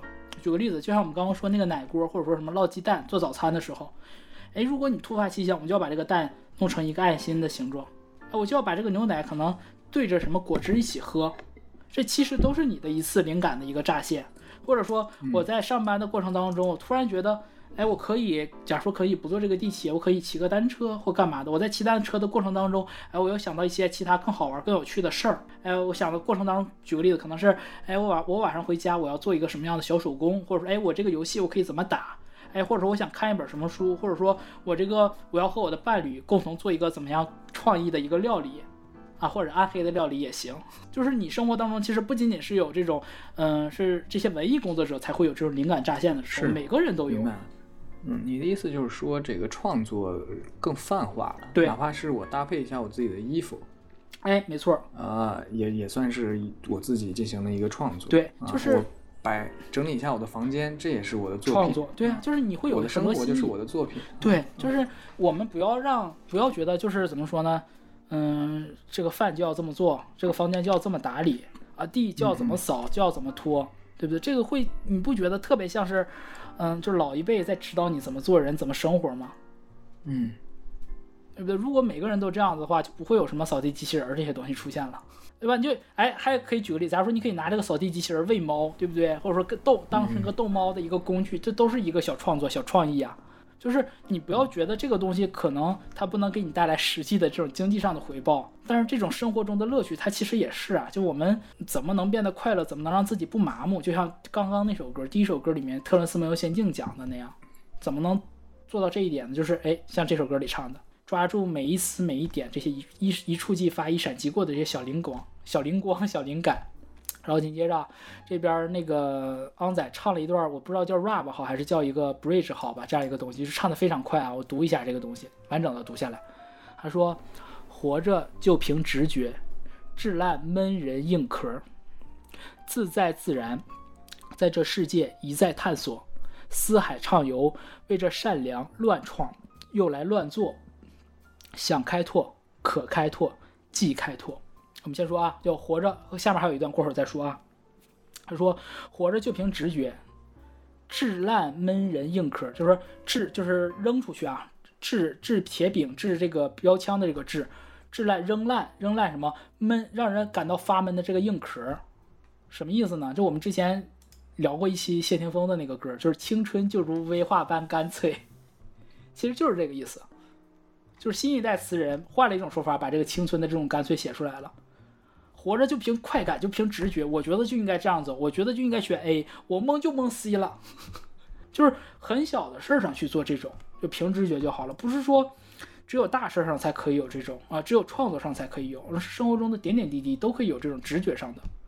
因为你凡事如果思索的太多，这个就是很多人会去诟病啊，就是说啊，就是你你还是不成熟啊，凡事应该三思而后行啊，想的很多。但是生活中很多的事情，其实你凭着直觉去做，反而会让你自己更快乐一点。我们不是说抨击三思而后行这件事儿啊，因为我本人就是 三思而后行的践行者。但是我觉得很多事情你还是要凭着直觉去做的啊，不要有一个总有一种像我们刚刚说的那种，就是你穿着笔挺的西装套装，对吧？闷人啊，然后自在自然，在这世界一再探索，四海畅游啊，为这善良乱创又来乱做，哎，最后这个为这善良乱创又来乱做，就是我觉得有点意思。他抱着一个很美好的一个一个初心吧，然后去他说的乱创乱做的什么意思呢？就是他没有逻辑的去做这种创作的型的东西。然后后三句就跟刚刚那首歌里面说的是一样的，就是由看到到去到，然后再从此不归去，那就是想开拓，我想做这件事儿可，开拓。然后我可以做这件事儿，然后我当下记的意思就是当下我就去做这件事儿，所以你看这个就是你能感觉到奥斯卡的这种他的灵感，他的这种灵气是在这两首词里一以贯之的，同时他的这种价值观也是一以贯之的，对吧？然后下面这一段他唱的是活着就凭直觉，命运乱缠乱搏，并未动摇，是我与你一再探索感官旅途。喝鲜汤，溶解不安，Everybody have a good time。我读出来怪啊，你听他自己在唱的时候就很顺了。这一段我就标红又加黄了，我觉得很好玩儿。什么意思呢？就是我们为什么活着就凭直觉呢？是因为命运太乱了，命运太难计算了，乱缠乱搏嘛，像一团乱麻是吧？生活 就像一团乱麻。总有那解不开的小疙瘩，你看是东北主播，总是有这些。啊，对不对？就是如果命运太难计算的话，那你算不到，不如不算了，就率性而为嘛。你总以为你能算，你看王熙凤那么能算，反误了青青性命，就是这样，你算不到，率性一点儿，对不对？然后下面这个就特别好了，他说并未动摇，什么没为，就是在如此命运乱缠、像一团乱麻的情况下，我都没有动摇。为什么呢？是我与你一再探索感官旅途。你看这个时候，他前面一直没有你出现，这时候出现了你，啊，我觉得特别棒对不对？一直没有你出现，这会儿出现了你，就是什么意思呢？我的理解就是并未动摇，就是说坚持坚守本心的意思。然后是我与你一再探索感官旅途，重点不是后面的感官旅途，而是是我与你一再探索。说的意思就是安慰所有听歌的人，就是当如果你有这些，嗯、这些小灵感，生活中的这些小，呃，觉得异想天开的东西，就像杨哥说的啊，这走在路上会经常幻想自己什么超人拯救世界，要告诉这些人，你不是异类，有人与你一样爱幻想，他有这些热爱生活。我觉得这些爱幻想、有这些灵光乍现的人，都是爱生活的人，这就很很舒服了，对吧？就是不要动摇你的这个生活的这种初心，坚守住你的这个你的童真也好，你的赤诚、你的坦诚也好，就是有我在，我跟你一样，我们共同去探索。你看这个创作者的派对，那个派对的词义在这里面就出现了，大家共同的。第一首歌《梦特伦斯梦游仙境》是很个人的，这首歌是大家一起的，不仅仅只有一个特伦斯，有一群特伦斯，对吧？山的那边，海的那边，一群小精灵啊，喝仙汤溶解不安，这个我就觉得可以特别多的解释了。你说何以解忧，唯有杜康啊，是酒也行，咖啡也行，什么都行，甚至也可以是 AD 钙奶。我觉得这是一种在刚刚我们描述完那么沉重的，也不叫沉重吧，那么呃那么深刻的议题之后，他突然写了这么一句，就会给人感觉节奏一下子就轻盈起来了。是对吧？鲜汤是什么不重要，重要的是我认为它是鲜汤。哎，你能明白那个点吗，老高？就是它是酒，是咖啡，是 AD 钙奶都不重要，重要的是我会管这个东西是个鲜神仙水儿。哎，不对，那是 化妆品，那不仙药。人家，呃，人家他们有喝汤习惯，保不齐对这句更有感觉，对对吧？他们保量汤嘛，喝甜汤嘛，对吧你会感觉就很很有意思，很有乐趣在这里面。所以 everybody have a good time，你也可以说每个人都可以 have a good time，就是一呃，大家在开趴的时候，有人会讲这句嘛。啊，就希望大家都能过一个很愉快的一个时光。那你 time 还有时代的意思嘛？你也可以更多的隐身嘛，对吧？每个人都会有一个属于自己的很好的时代啊，或干嘛的都可以，嗯，随便你解释。好人生，对，都可以这么去理解。然后下一段啊，下一段就是主歌，我就快速读一下了啊。他说：“玩手指玩出一个怪人，太捣蛋；开盏灯开出千个皮球，多梦幻；饮杯酒饮出一个最辽阔海湾。”其实跟我们刚刚第一段的其实讲的差不太多，但是跟第一段的区别在哪儿呢？第一段你看它没有没有详细的描述，就是第一段所谓的羽毛扑向天、奇情的实验、神圣探险，它没有描述具体的那个他想象出来的东西是什么样子的。他只有在后面的莹莹、雪球、伊甸描述出来了，他想象出来是什么。那这一趴呢，第二段主歌也更具体的描绘出来，他灵感乍现之后，这灵感长什么样。如果说第一段主歌讲的是，呃，灵感的形成环境，呃，第二段讲的就是灵感到底是什么样子，嗯，就更细节的描写了，它有一个逻辑上的推进。那玩手指玩出一个怪人太捣蛋，啥意思？就是手指上可能就是你做手指操哎，对，叠个什么、两个小人儿，那样的看镜头，来，就这两个小人儿，哎，互相动这种，小朋友会玩的嘛，对吧？灯与皮球都是球形的嘛，对吧？看了个灯，他就能想象到皮皮球，这只是因为都是形状相同。饮杯酒，饮出一个最辽阔海湾。喝个酒哦，有液体，他想到海湾了，甚至可能想到是哎，我在海湾饮酒。呃，就是他有点及面的这种，他跟你展示的是他做思怎么说呢，想象练习的一个过程以及结果。嗯，我觉得可能还蛮适合，就是说想要做创作内容的人来学习一下的。其实很多时候我跟老高我们在做的东西也是这种，由一个点击到一个面就跳过去了，就这样子。然后他重复了一遍副歌，我就不再解释了，就是那个一触即发，一闪即过，一勾一撇，一点一线那一段啊，我就不详述了。然后紧接着他又重写了一段副歌，然后最后补了一句，我读一下啊，这副歌分两个部分来读。第一部分他说的是青春歌舞、天空小说、空小说，七色雕塑、诗篇金句，在这秒通通交接，眉目眉头前，荒山之节，沧海之界，倒转对折，吞并再撕裂。哎，前面四句啊就很好理解了，歌舞、小说、雕塑、京剧啊、诗篇啊都可以。诗篇，啊、它描述的是什么？是四种文艺载体，就是创作者真正的创作出来那个东西，可以是任何的形式。我的理解是什么呢？就是每种它列了这么多种艺术艺术形式，但它其实仅仅是灵感的一个载体，对，它是灵感的，它重点的不在它那个题材本身，而在于它背后的灵感。就好像我读到这个的时候，我就想到了一个特别好理解的一句话，就是李诞经常说的：“每个人都能说五分钟脱口秀。”真的是这样子的。口秀就是你的生生活的一个缩影。对你的一点点小灵感，你把它集中起来，浓缩出来，就变成五分钟脱口秀。对，是，那其实就是说，每个人都有这个灵感，都有这个灵光乍现的时刻。你只要愿意去把它捕捉起来、记录下来，它都可以的。它可以变成青春歌舞，也可以变成什么七色雕塑、诗篇金曲，都可以的。这个就是我觉得很鼓励大家、很鼓舞大家一个点，就是热爱生活嘛，对不对？然后在这秒通通交接眉头前，那我们刚刚解释了这个眉头，我的理解啊。然后紧接着最后这句好玩儿，荒山之结啊，结界的结，荒山，沧海之界，结界的界，你感觉是不是特别？哎，我故意这么说，天津，哎，感觉是个天津人是吧？荒山之结，沧海之界，你觉得特别像网游的修仙小说，对吧？特别到后面倒转、对折、吞并再撕裂，画面感就有了吧？山啊海这种天翻地覆的这种感觉，对吧？就有一种异世纪，就异世界修仙的既视感。那你实际上你大家脑脑海当中平常做的白日梦不都有这种吗？我不相信大家没有谁从小到大没有过这样的一种幻想。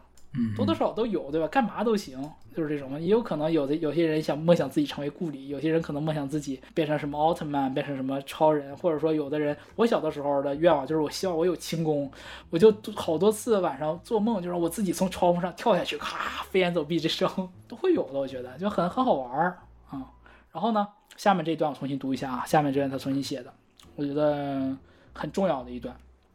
他说：“越过秒针，推倒章节，一触即发，一闪即过，噔噔噔噔。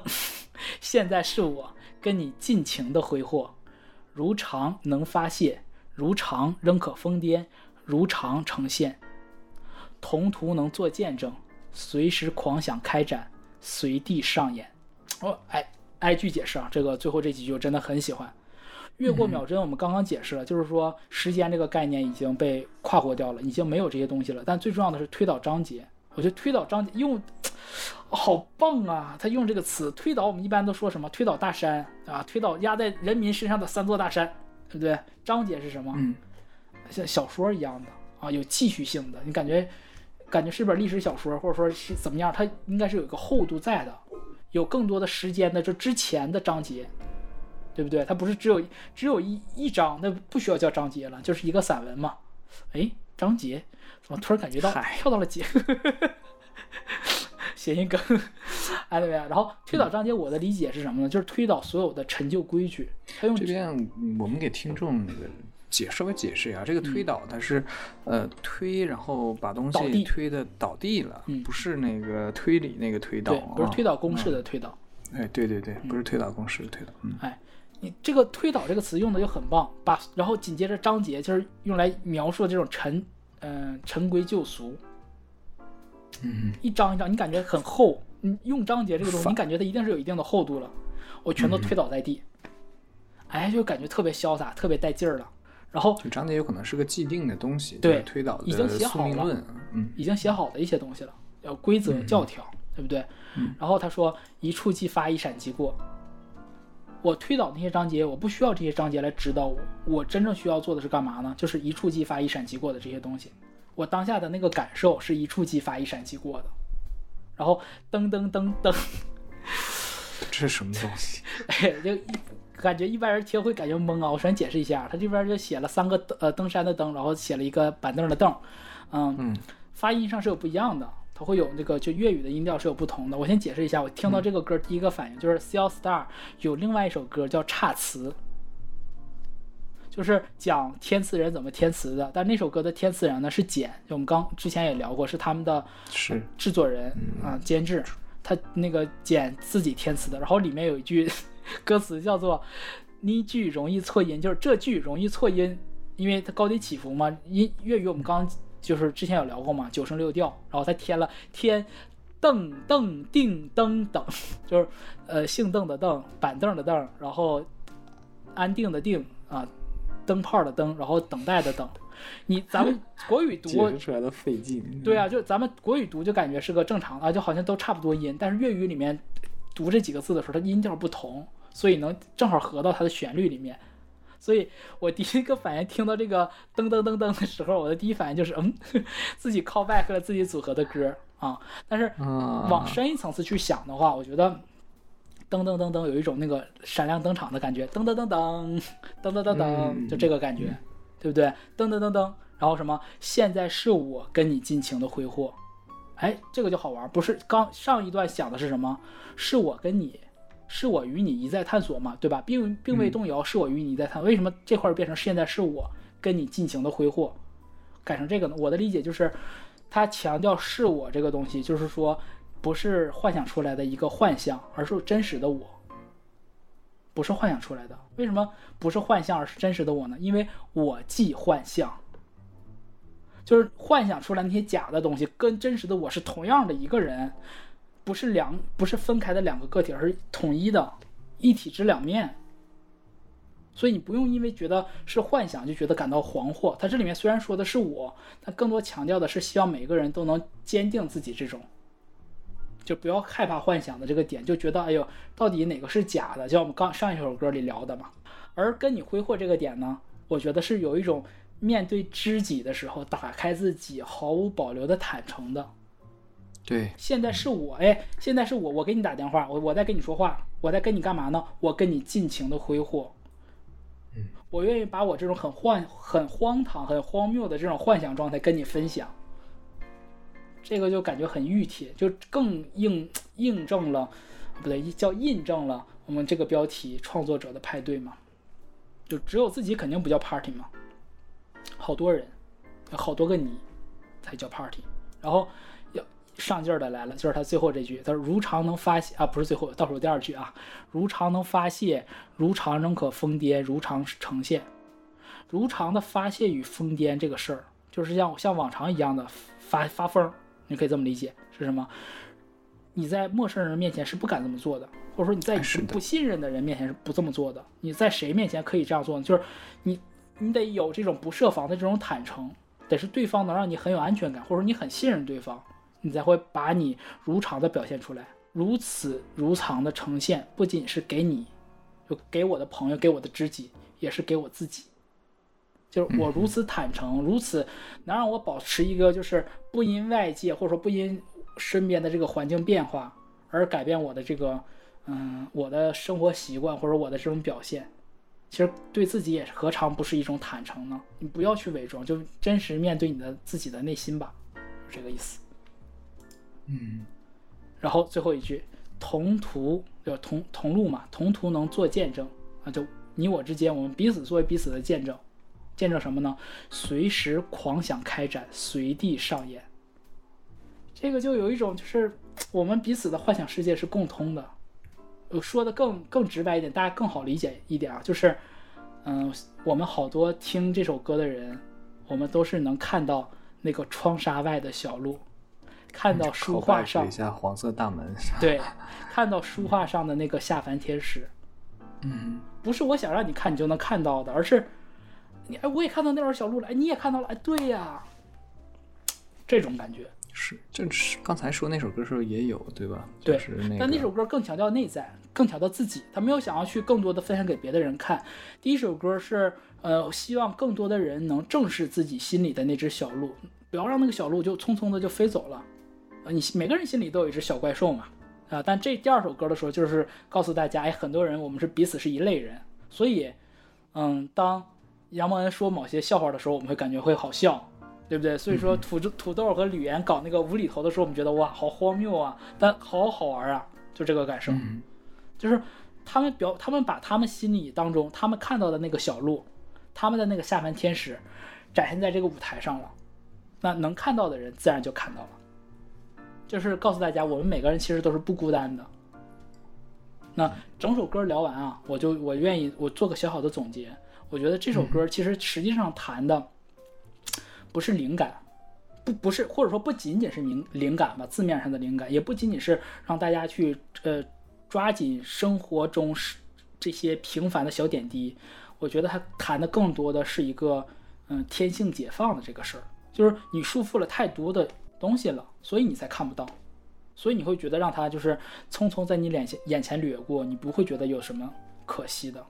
正是因为你很多的你的感官你已经钝化掉了，你被束缚住了，你的天性没有打开，就好像我们经常说小小朋友小的时候，特别在那个七月十五能见鬼，眼睛干净对吧？这天眼还没关。其实我觉得我挺喜欢这个说法的，因为小朋友的眼睛是干净。你看，只有小朋友才会说：“妈妈，妈妈，你看那个花好漂亮，哎，这是粉的，那是红的。”妈妈，妈妈，你看有鸟。成年人会吗？你已经习以为常了，你不觉得怎么样了？嗯，对，这就是我理解的。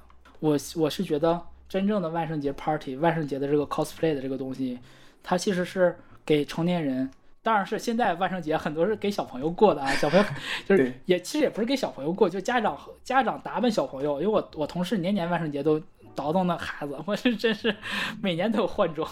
当然，既是给小朋友过，也是给大人过的，就是你让你在那一天你释放一下，释放一下自己。如果你没有办法像刚刚这两首歌里说到的，就是嗯全天候二十四小时的保持这种打开自己，然后保持天性这个状态，那最起码就是我们万圣利用万圣节这个小小的这么样一个一个日子吧，我们都甚至不说它是节日，利用这样一个日子，一个特定的日子，然后让自己喘口气儿，哎，释放一下。当然了，更好的一个事儿就是希望大家在日常生活当中都是尽可能的找机会来释放自己，不一定非要是万圣节。是嗯嗯，哪怕是在生活中不能自己去实践自己的这样的一个想法的话，你也可以想一想，就像是在这个在没心没心前嘛，啊、在没心前去把自己托付到另外一个领域里面，哎，对，嗯，不要框束自己，想都不敢想的话，那也太痛苦了啊。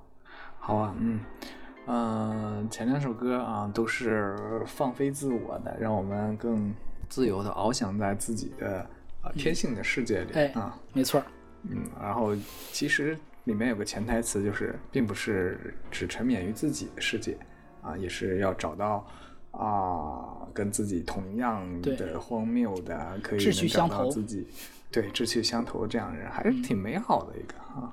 啊，我看歌单里阿兰最后一首歌，这个名字嘿嘿嘿嘿。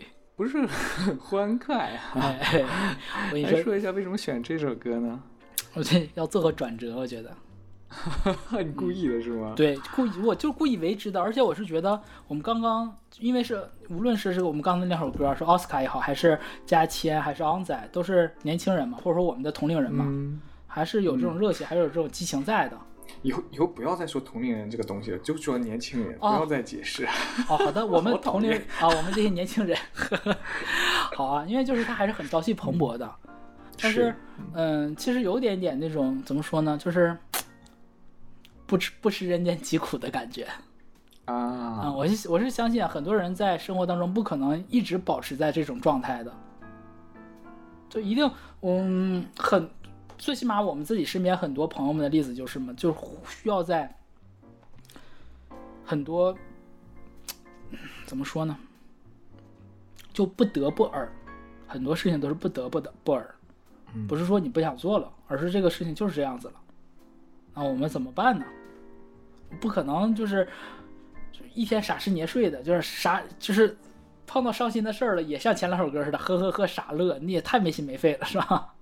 对，啊，所以做不到。嗯很难，就是毕竟是俗人嘛，俗人就是嗯会给自己打鸡血，然后也会有低落的时候，那所以就选了最后一首歌。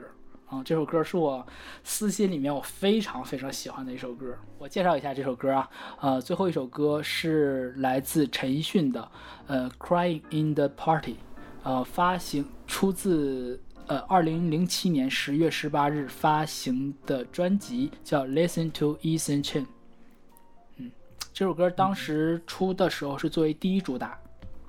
呃，《Cry in the Party》呢，首先说一下这个这张专辑啊，这张专辑应该算在陈奕迅专辑里面，呃，对于非歌迷来讲，我强调一下，非歌迷来讲，它是一张很冷门的专辑，因为这首、这张专辑里面全是舞曲，大家听陈奕迅的歌，可能听的主要都是以慢歌为主，对吧？什么不如不见、富士山下，嗯嗯，对吧？绵绵，呃，幸福摩天轮，甚至包括哪怕是什么，哎，那什么来着？幸福花那个信心花社，虽然轻快，但它也是很慢的这种，就是慢调的歌吧。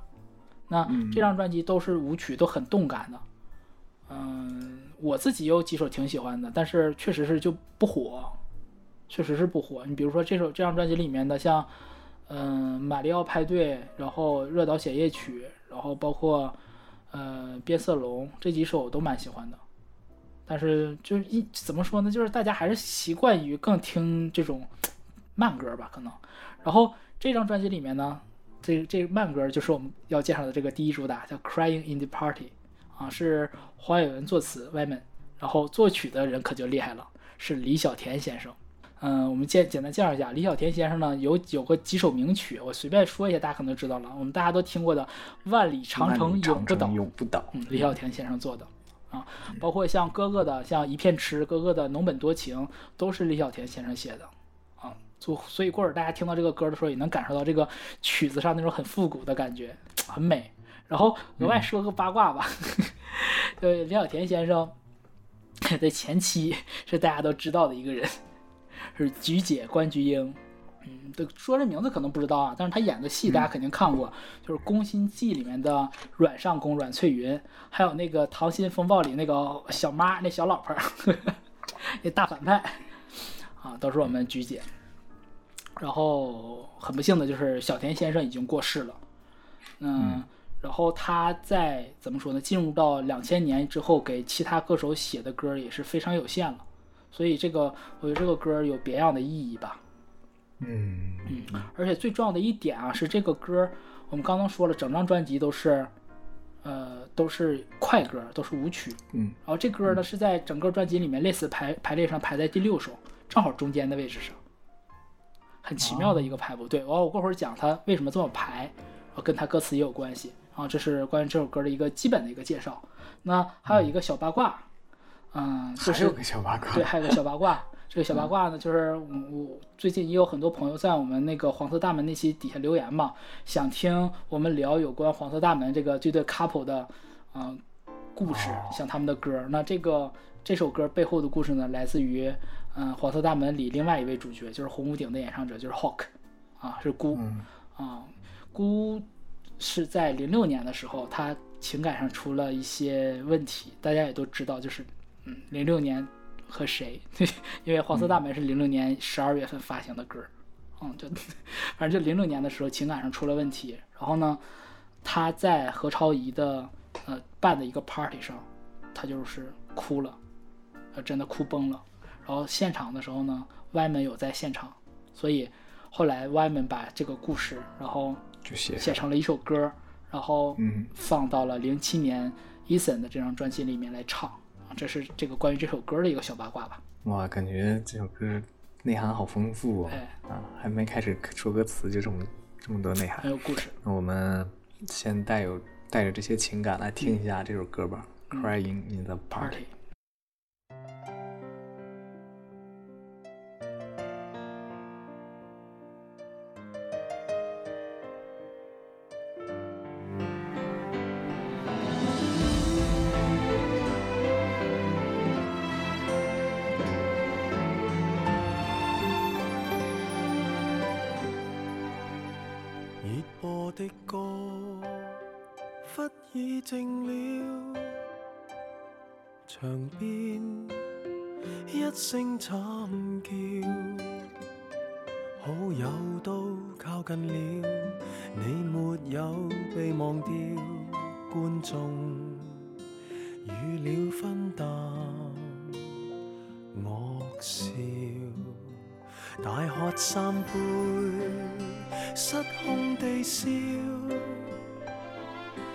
子終於哭了，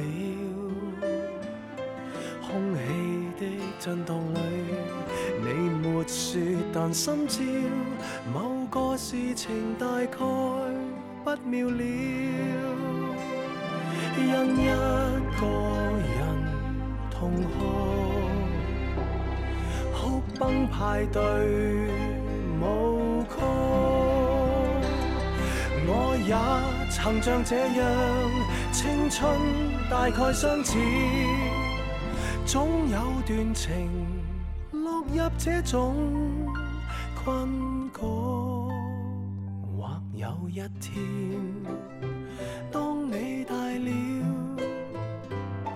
城府开始深了，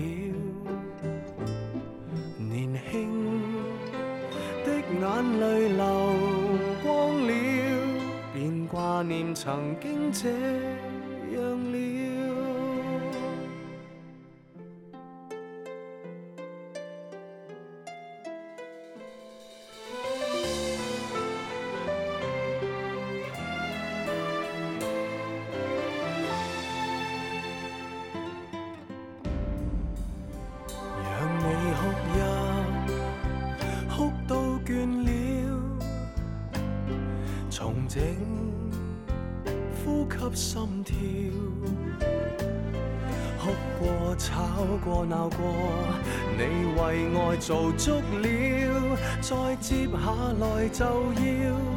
收拾了，因一个人痛哭。哭崩派对舞曲，我也曾像这样，青春大概相似，总有段情落入这种困局，或有一天，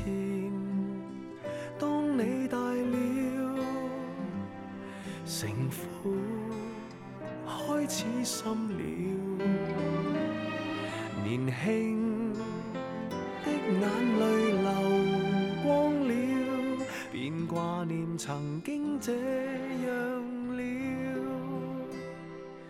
是所有熱情會乾掉，一發現已經成熟了。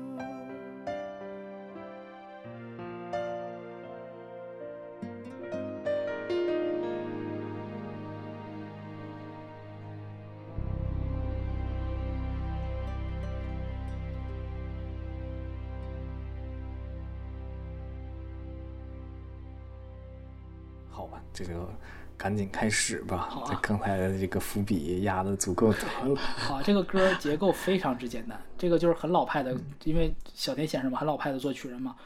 嗯，主歌就是第一段主歌两部分，然后副歌，然后再主歌唱一段，然后就结束了，就是副歌结束啊。我先说第一段的这个两部分主歌分开读啊。他第一段主歌他写的是第一段的第一 part，他写的是热播的歌，忽而静了，场边一声惨叫。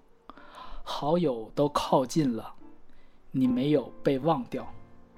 观众预料分担恶兆。他第一段词啊啊，这也是我我刚刚为什么我说说有些作词人，他 还用了押韵呢，对吧？忽而静了，靠近了，预了。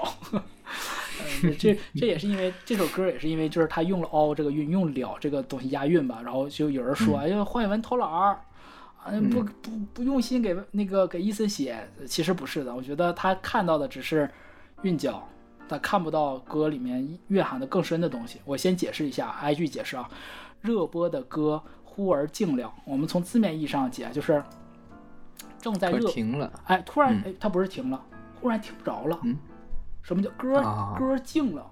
你觉得是停吗？它未必是停，为什么呢？因为紧接着下面给你一句“场边一声惨叫”，是因为有惨叫你才会觉得歌静了。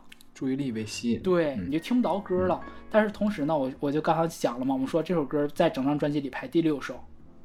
那你看它第一句的词呢？啊前面五首都是快歌。对，前面的五首告诉你，热播的歌忽而静了，我搞这么高级吗？就是这么高级啊。给他鼓鼓掌了都。你这哎呀，你先把掌声留着，后面有太多值得你鼓掌的专辑了。嗯，特别多这种专辑，就很巧妙嘛，对不对？嗯你看啊，我觉得它很神的点就是在于，统共加起来没几个字儿，对，是对不对？很短。六加八十四个字儿，但一个场景一下子就出现了。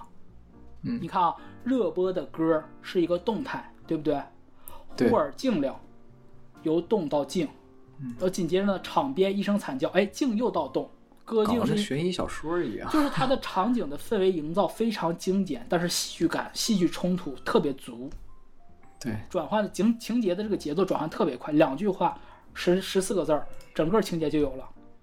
播着播着歌呢，嗷一嗓子有人哭了哈，啊哭了，嗷，就是啊就开始起范儿，开始哭了。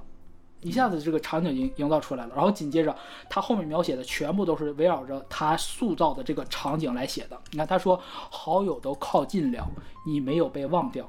有人一哭，紧接着怎么呢？紧接着哎有人哭了，哎呀朋友们全都聚过来了，聚过来的时候看看怎么回事儿。对，看怎么回事，告诉你什么呢？哎呀，肯定什么，肯定安慰你。他说的，他没有把描写出来安慰你这个过程，写的是什么？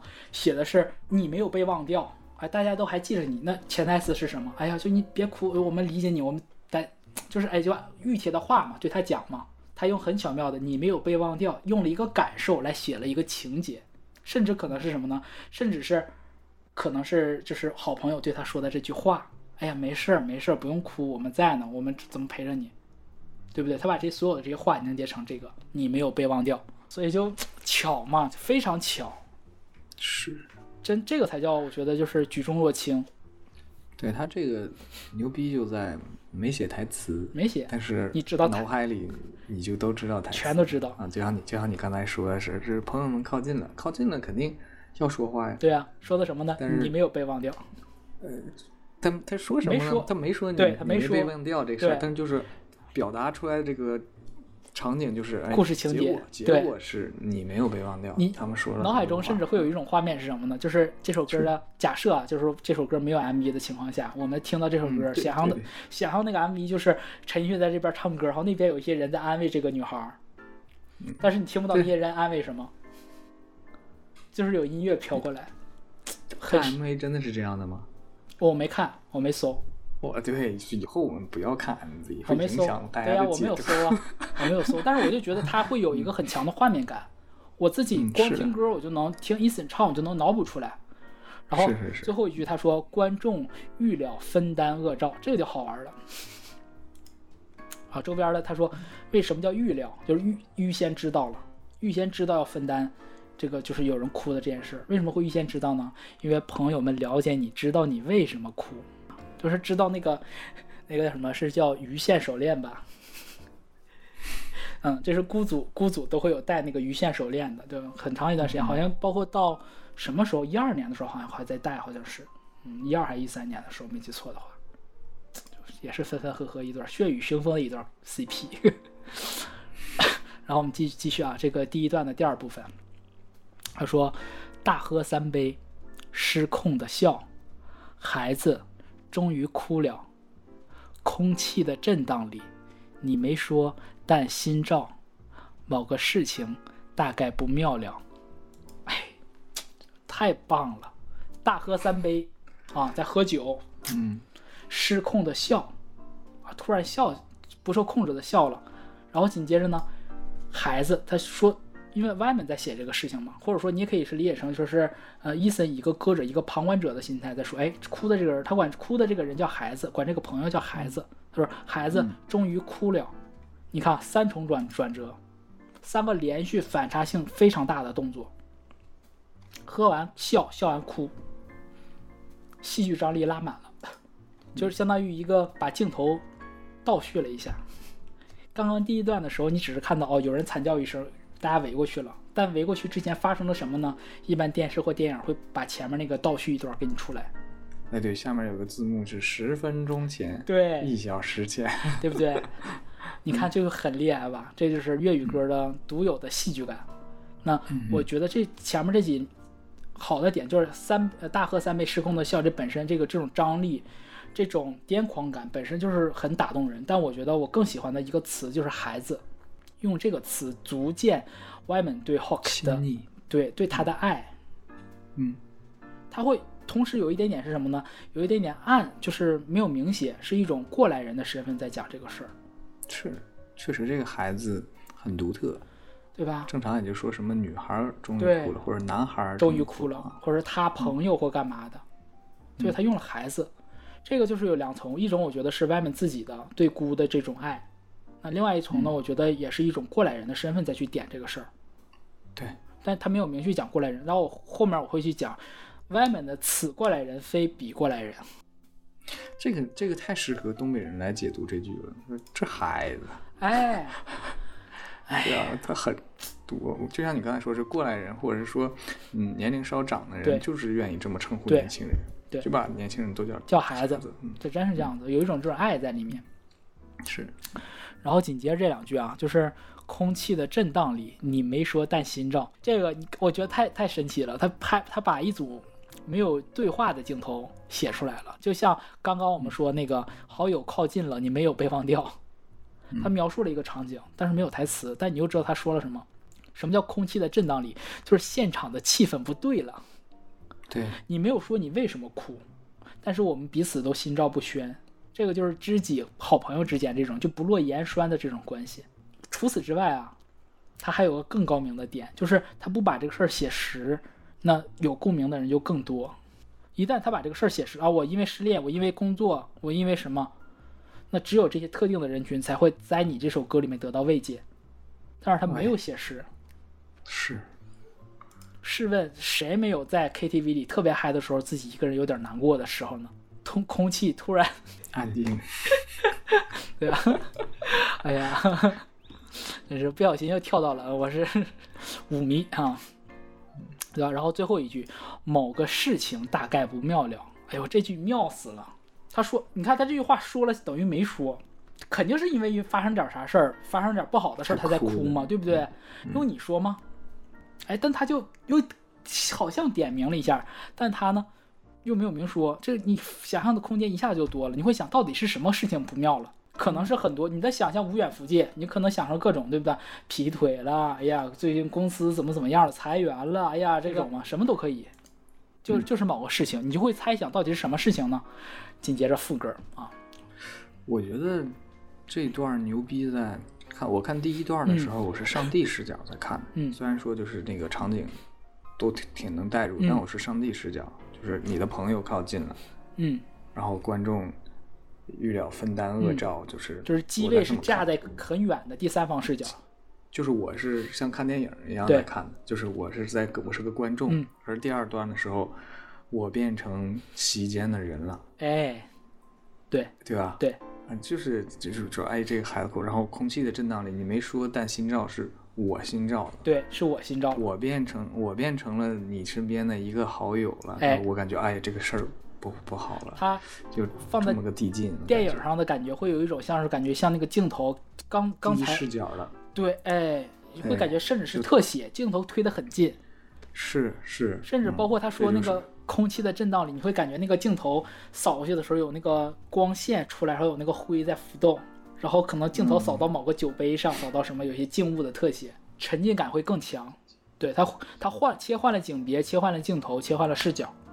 嗯但我们在听歌的时候，你甚至意识不到，你要不去分析的话，你仔细看的对但是就是很很奇妙的点，就之前很多人就是，嗯，就是我不说谁了，反正就有说说国语歌的写作上的时候，不能频繁的去换视角或干嘛的。但是这首歌就告诉你，就你别这么反奇怪的也是有人的就嗯，不要频繁的怎么样的。但是你看这个歌你就知道了，就是只要你换的够巧妙，嗯，就是听众是听不出来的，对吧？那他要说不能换视角，那我们说的那个没没明日的恐惧那么要命啊 所以是粤语歌，不是国语歌吗，对不对？那国语就不能让你发行了，对不对？啊，我们说副歌啊，因一个人痛哭，哭崩派对舞曲，我也曾像这样，青春大概相似，总有段情落入这种困局。或有一天，当你大了，城府开始深了，啊，不是，应该是会有一天，当你大了当，你大了，对，嗯城府开始深了，年轻的眼泪流光了，便挂念曾经这样了。外面被骂也不是也不冤，反正，妈的压五个了也是够偷懒的，这是。但是他会，但是确实是他他作词不是以这个，就不靠这个去剑走偏锋，他不靠这个东西。不是，我觉得这首歌，嗯，这个韵脚和他比较契合，是它特别像说话，就像我说了，都已经进入到一就是一个人的内心戏，就是我就是这样说话的感觉，我不能太文绉绉，你说？而且重要的点是什么呢？了自带一个时态，完成，了自带完成时的时态。你其实你换其他韵脚，你要我要额外的用词来表达这种完成时的时态。所以这个巧的点是在这儿，就不要一直抓着抓着歪门的说什么押韵脚怎么怎么样的东西啊，就没有必要，嗯，没有必要。就你这东西又不是说考体操，你就完成哪个动作拿多少分儿，不是这样子吗？哎，是的，嗯，对不对？啊，我们说一下这首词啊，它第一句因一个人痛哭，哭崩派对舞曲，就先陈述这个事儿，相当于先给这个，嗯，这个前面的讲的这些东西吧，就是我们用一句话总结一下，呃陈述一个事儿，然后紧接着第二句就要命了。就是我说的过来人的意思。他说：“我也曾像这样，像你这样哭嘛，就是像你或者像你这样子有过这种崩溃的时刻。嗯青春大概相似，就是哎，咱们年龄可能不相仿，经历可能不相同，但青春的这种经历过的这种困惑、这种挫折是相似的，大概相似。而且你看人多严谨，大概相似，大概大概相似。这个，然后说什么呢？说总有段情落入这种困局，太贼了，太贼了！他这个说法又是说了跟没说似的。又是说了跟没说，对不对？你看一个前面之前说了啊，那个因什么来着？某个事情，然后一然后第一句。对，然后下面又说什么因一个人痛哭，总有段情，可以是亲情，可以是友情，可以是爱情。也可以是职场，对，也可以是职场，都可以。就，但是每个人自由心证，都可以带入到自己。就是我们以后写歌就要学习这种 情景一席话，如听一席话。但是每个人又觉得他说了，对，这特别这三句话连到一起的时候，我就特别喜欢是什么呢？就是他，尤其他的第二句，就我也曾像这样，青春大概相似。嗯就他的这种说话的口吻，不是那种很讨厌的过来人口吻，哎，就是哎呀，这些事儿我也经历过，没啥大不了的，挺一挺就过去了。哎呀，就小孩儿，很多过来人讨之所以讨厌就是这种，他不是说他真的理解你，他只是站在一个高视角说，哎呀，不算啥事儿。你认为的不算什么事儿，是因为你已经又多活了十年二十年，你经历过更多的人生历程了，你看过更多的风景，你觉得这不叫个什么事儿。但是对于那个哭者，那个哭着的人，哭崩派对舞曲的这个人，他在当下他就觉得这个事儿他受不了，他难受，他痛苦。嗯，所以歪门写这句话高的点是是在哪儿呢？他用的视角是，我经历过这些事情，我也有过这些痛苦，我能感受你的痛苦、你的孤单、你的悲伤，我没有要劝慰你怎么样，就是我在这儿，我陪着你的一种口吻。就是很多时候，我们之所以会感觉到很痛苦、很孤独的时候，是会觉得，也怎么说，是个有一种隐隐的感觉吧？是我怎么这么倒霉呀、是不是全世界只有我这样啊？嗯，就是你你当你只有当你处在某个困境的时候，说甚至甚至说的更直白一点，就是把你自己一个人关在鬼屋里，你肯定超害怕。但是但凡有一个人能在这里陪陪你，哪怕那个人也怕鬼，两个人是个伴儿，哎，你就哎，我们家说你也怕鬼，我也怕鬼，哎呀，咱俩抱抱团吧，就是需要一种陪伴。这个就是有人味儿，我觉得就是特有人味儿的一个说法。这个这种是有人味儿的过来人就是这样子。然后上劲儿的就是他最后两句话，就是甚至是金句了嘛。这首歌里最经那个很经典的京剧，哎，金句啊，还有什么？或有一天，当你大了，城府开始深了。啊，就是我们前两首歌里提到的那些啊，就是嗯、不想麻木，对不对？想要有这种，哎、无论是雪国呀，还是斜角巷啊，啊，对吧？无论是什么创作者的派对，还是说你什么妖怪天使这些东西，当有一天，当你长大了的时候，可能他这里的大的真的，我我的理解啊，是真的是那种年纪增长，啊，不是说没有更多的含义。我觉得他这个大”，那、肯定的。他他这个说法呢，我是觉得，嗯，怎么讲呢？其实就是说，如果你有一天你失失去了那些敏感性的时候，你不再会想象，你不再能抓住那些灵感、那些闪光的点，你不会再会因为一朵花开而开心，一只鸟飞过而开心的时候，当你大了，城府开始深了。这个就是标志着所谓的成人世界，而不是说真的是个成熟的人啊！注意我的解释。嗯，成就是你开始计算更多的东西了，而不是说那种很无私的去袒露自己，对吧？如常的疯癫，如常的发泄，不再是这样的一个状态的时候。然后呢，他说：“年轻的眼泪流光了，便挂念曾经这样了。”啊太要命了！啊，就是到一天你长大了，你不会因为这个事儿哭了的时候，你当你感觉你的眼泪都流光了的时候，你反而会怀念现在这个时刻。你还能真切的感受到爱，感受到恨，感受到这种痛，你还能真切的表达你自己的这种情绪。这其实是我觉得是一种特别安慰人的一个说法吧，就是，嗯，翻译成咱们日常生活中，他这段话译成安安慰这个女孩，安慰在哭着这个女孩的时候，他应该是这么说的：说没关系，无论现在是痛苦或干嘛的，嗯，都是一个很好的经历。嗯，可能十年、二十年之后，我们已经没有这么力，没有这么大的力气去来爱一个人了。你十年、二十年之后回想起来的时候，还会觉得，哎，最起码我为一个人这么真切的激动过、痛过，可能也是一个值得值得记忆的一个，就是有很有纪念意义的一个事儿吧。至少证明我这么鲜活的活过。嗯，所以你看，他从来没有说没有评判这个人哭是对是错是怎么样，他没有，他只是说年轻真好。就是你的困惑我有过，但是你现在的这些困惑呢，你现在这些痛苦呢，可能对于未来的你来讲，当你没有办法这么，嗯，这么毫无保留的去爱的时候，反而会变成你的一个记忆，就是尽量消解这件事情，无论这个某事情是什么事情，那个一个人到底是什么人，他其实已经不重要了，重要的是你能为这个人为这个事情，去发自肺腑、发自真心的有这种感触。然后我们接接下来啊，接下来下一段他就主歌就很短了，就把我刚刚说的这句话呢，他点的更明了。啊，外面怎么说呢？他说：“让你哭泣，哭到倦了，重整呼吸心跳，哭过、吵过、闹过，你为爱做足了，再接下来就要收拾了。”你看，这是很熨帖的一个。一个一个朋友，一个长者的神态，就是当你很难过、很痛苦的时候，你不会，我觉得不不不会劝人的人啊，就会讲，哎，别哭了，别哭了呀，拿在哪儿没有啊？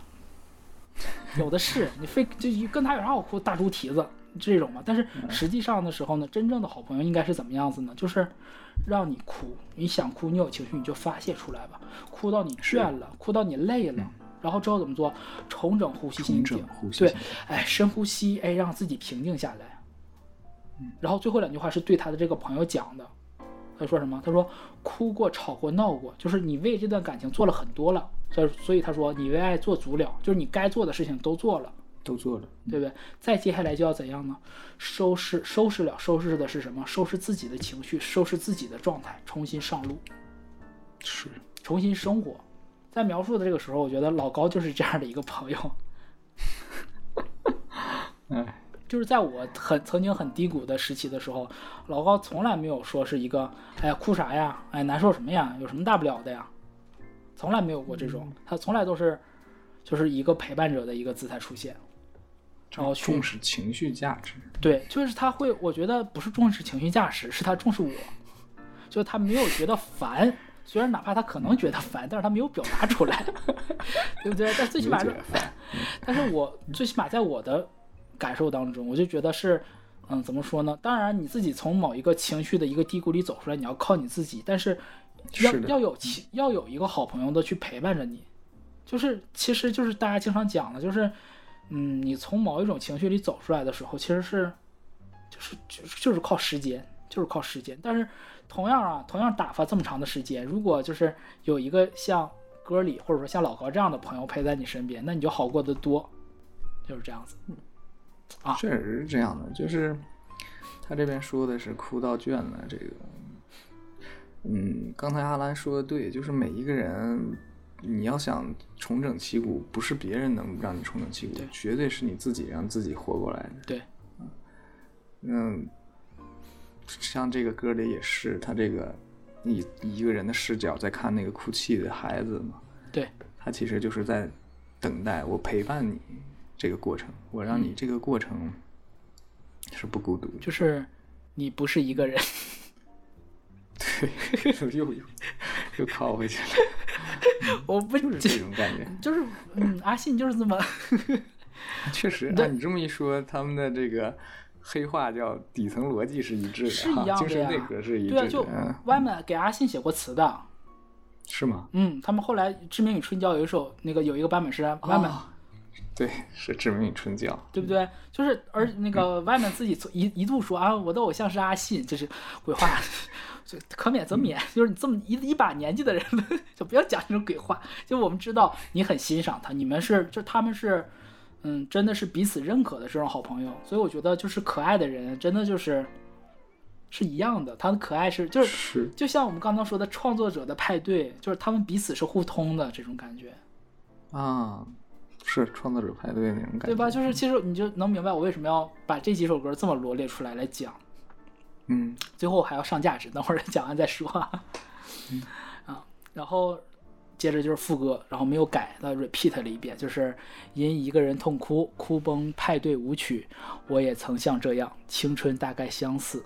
总有段情落入这种困局，或有一天，当你大了，城府开始深了，年轻的眼泪流光了，便挂念曾经这样了。然后最后一句，他又加了一句，他说：“是，你看，这就一个字儿是，所有热情会干掉，一发现已经成熟了，要命了，要命了呀！他怎么这么会写呀？他第一句是，其实相当于有一种回答故事中的那个你，有个问题，嗯，对吧？就是可能引引掉了一个问题，他把问题引掉了。嗯，你通过答案你就知道他为了什问的是什么问题了。他问那个那个人问的问题可能是啊，我根据答案猜测，可能是我会，我可以开，就是我这辈子还能再爱一个人吗？或者说我这辈子还能再怎么怎么样吗？再重新开始吗？重新开启吗？可以把这个事儿很平静的放下吗？那歪歪的回答说的是：是，你可以，所有热情都会干掉。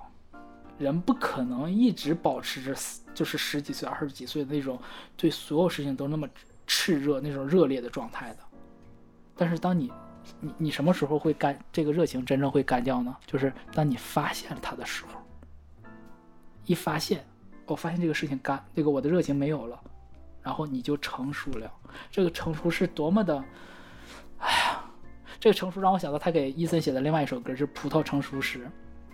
嗯嗯就是这个成熟，在这个里面其实有一种两种含义了。我个人觉得，就是它唉甜苦参半，就这种感觉。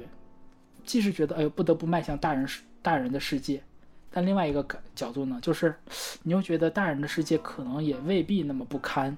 成长总伴随着疼痛，对，呃之所以把这首歌选在最后一个这个位置去聊这首歌吧，我是觉得，嗯，首先几个点，首先就是因为有我再我再额外这最后这句话我再补两句吧，就是他最后这句话我读下来的时候，就是一发现已经成熟了，会让我想到那个，嗯，西野给千画写的那个，在快乐中便不必明白快乐，就一旦你意识到了，就可能你已经从那个状态里走出来了。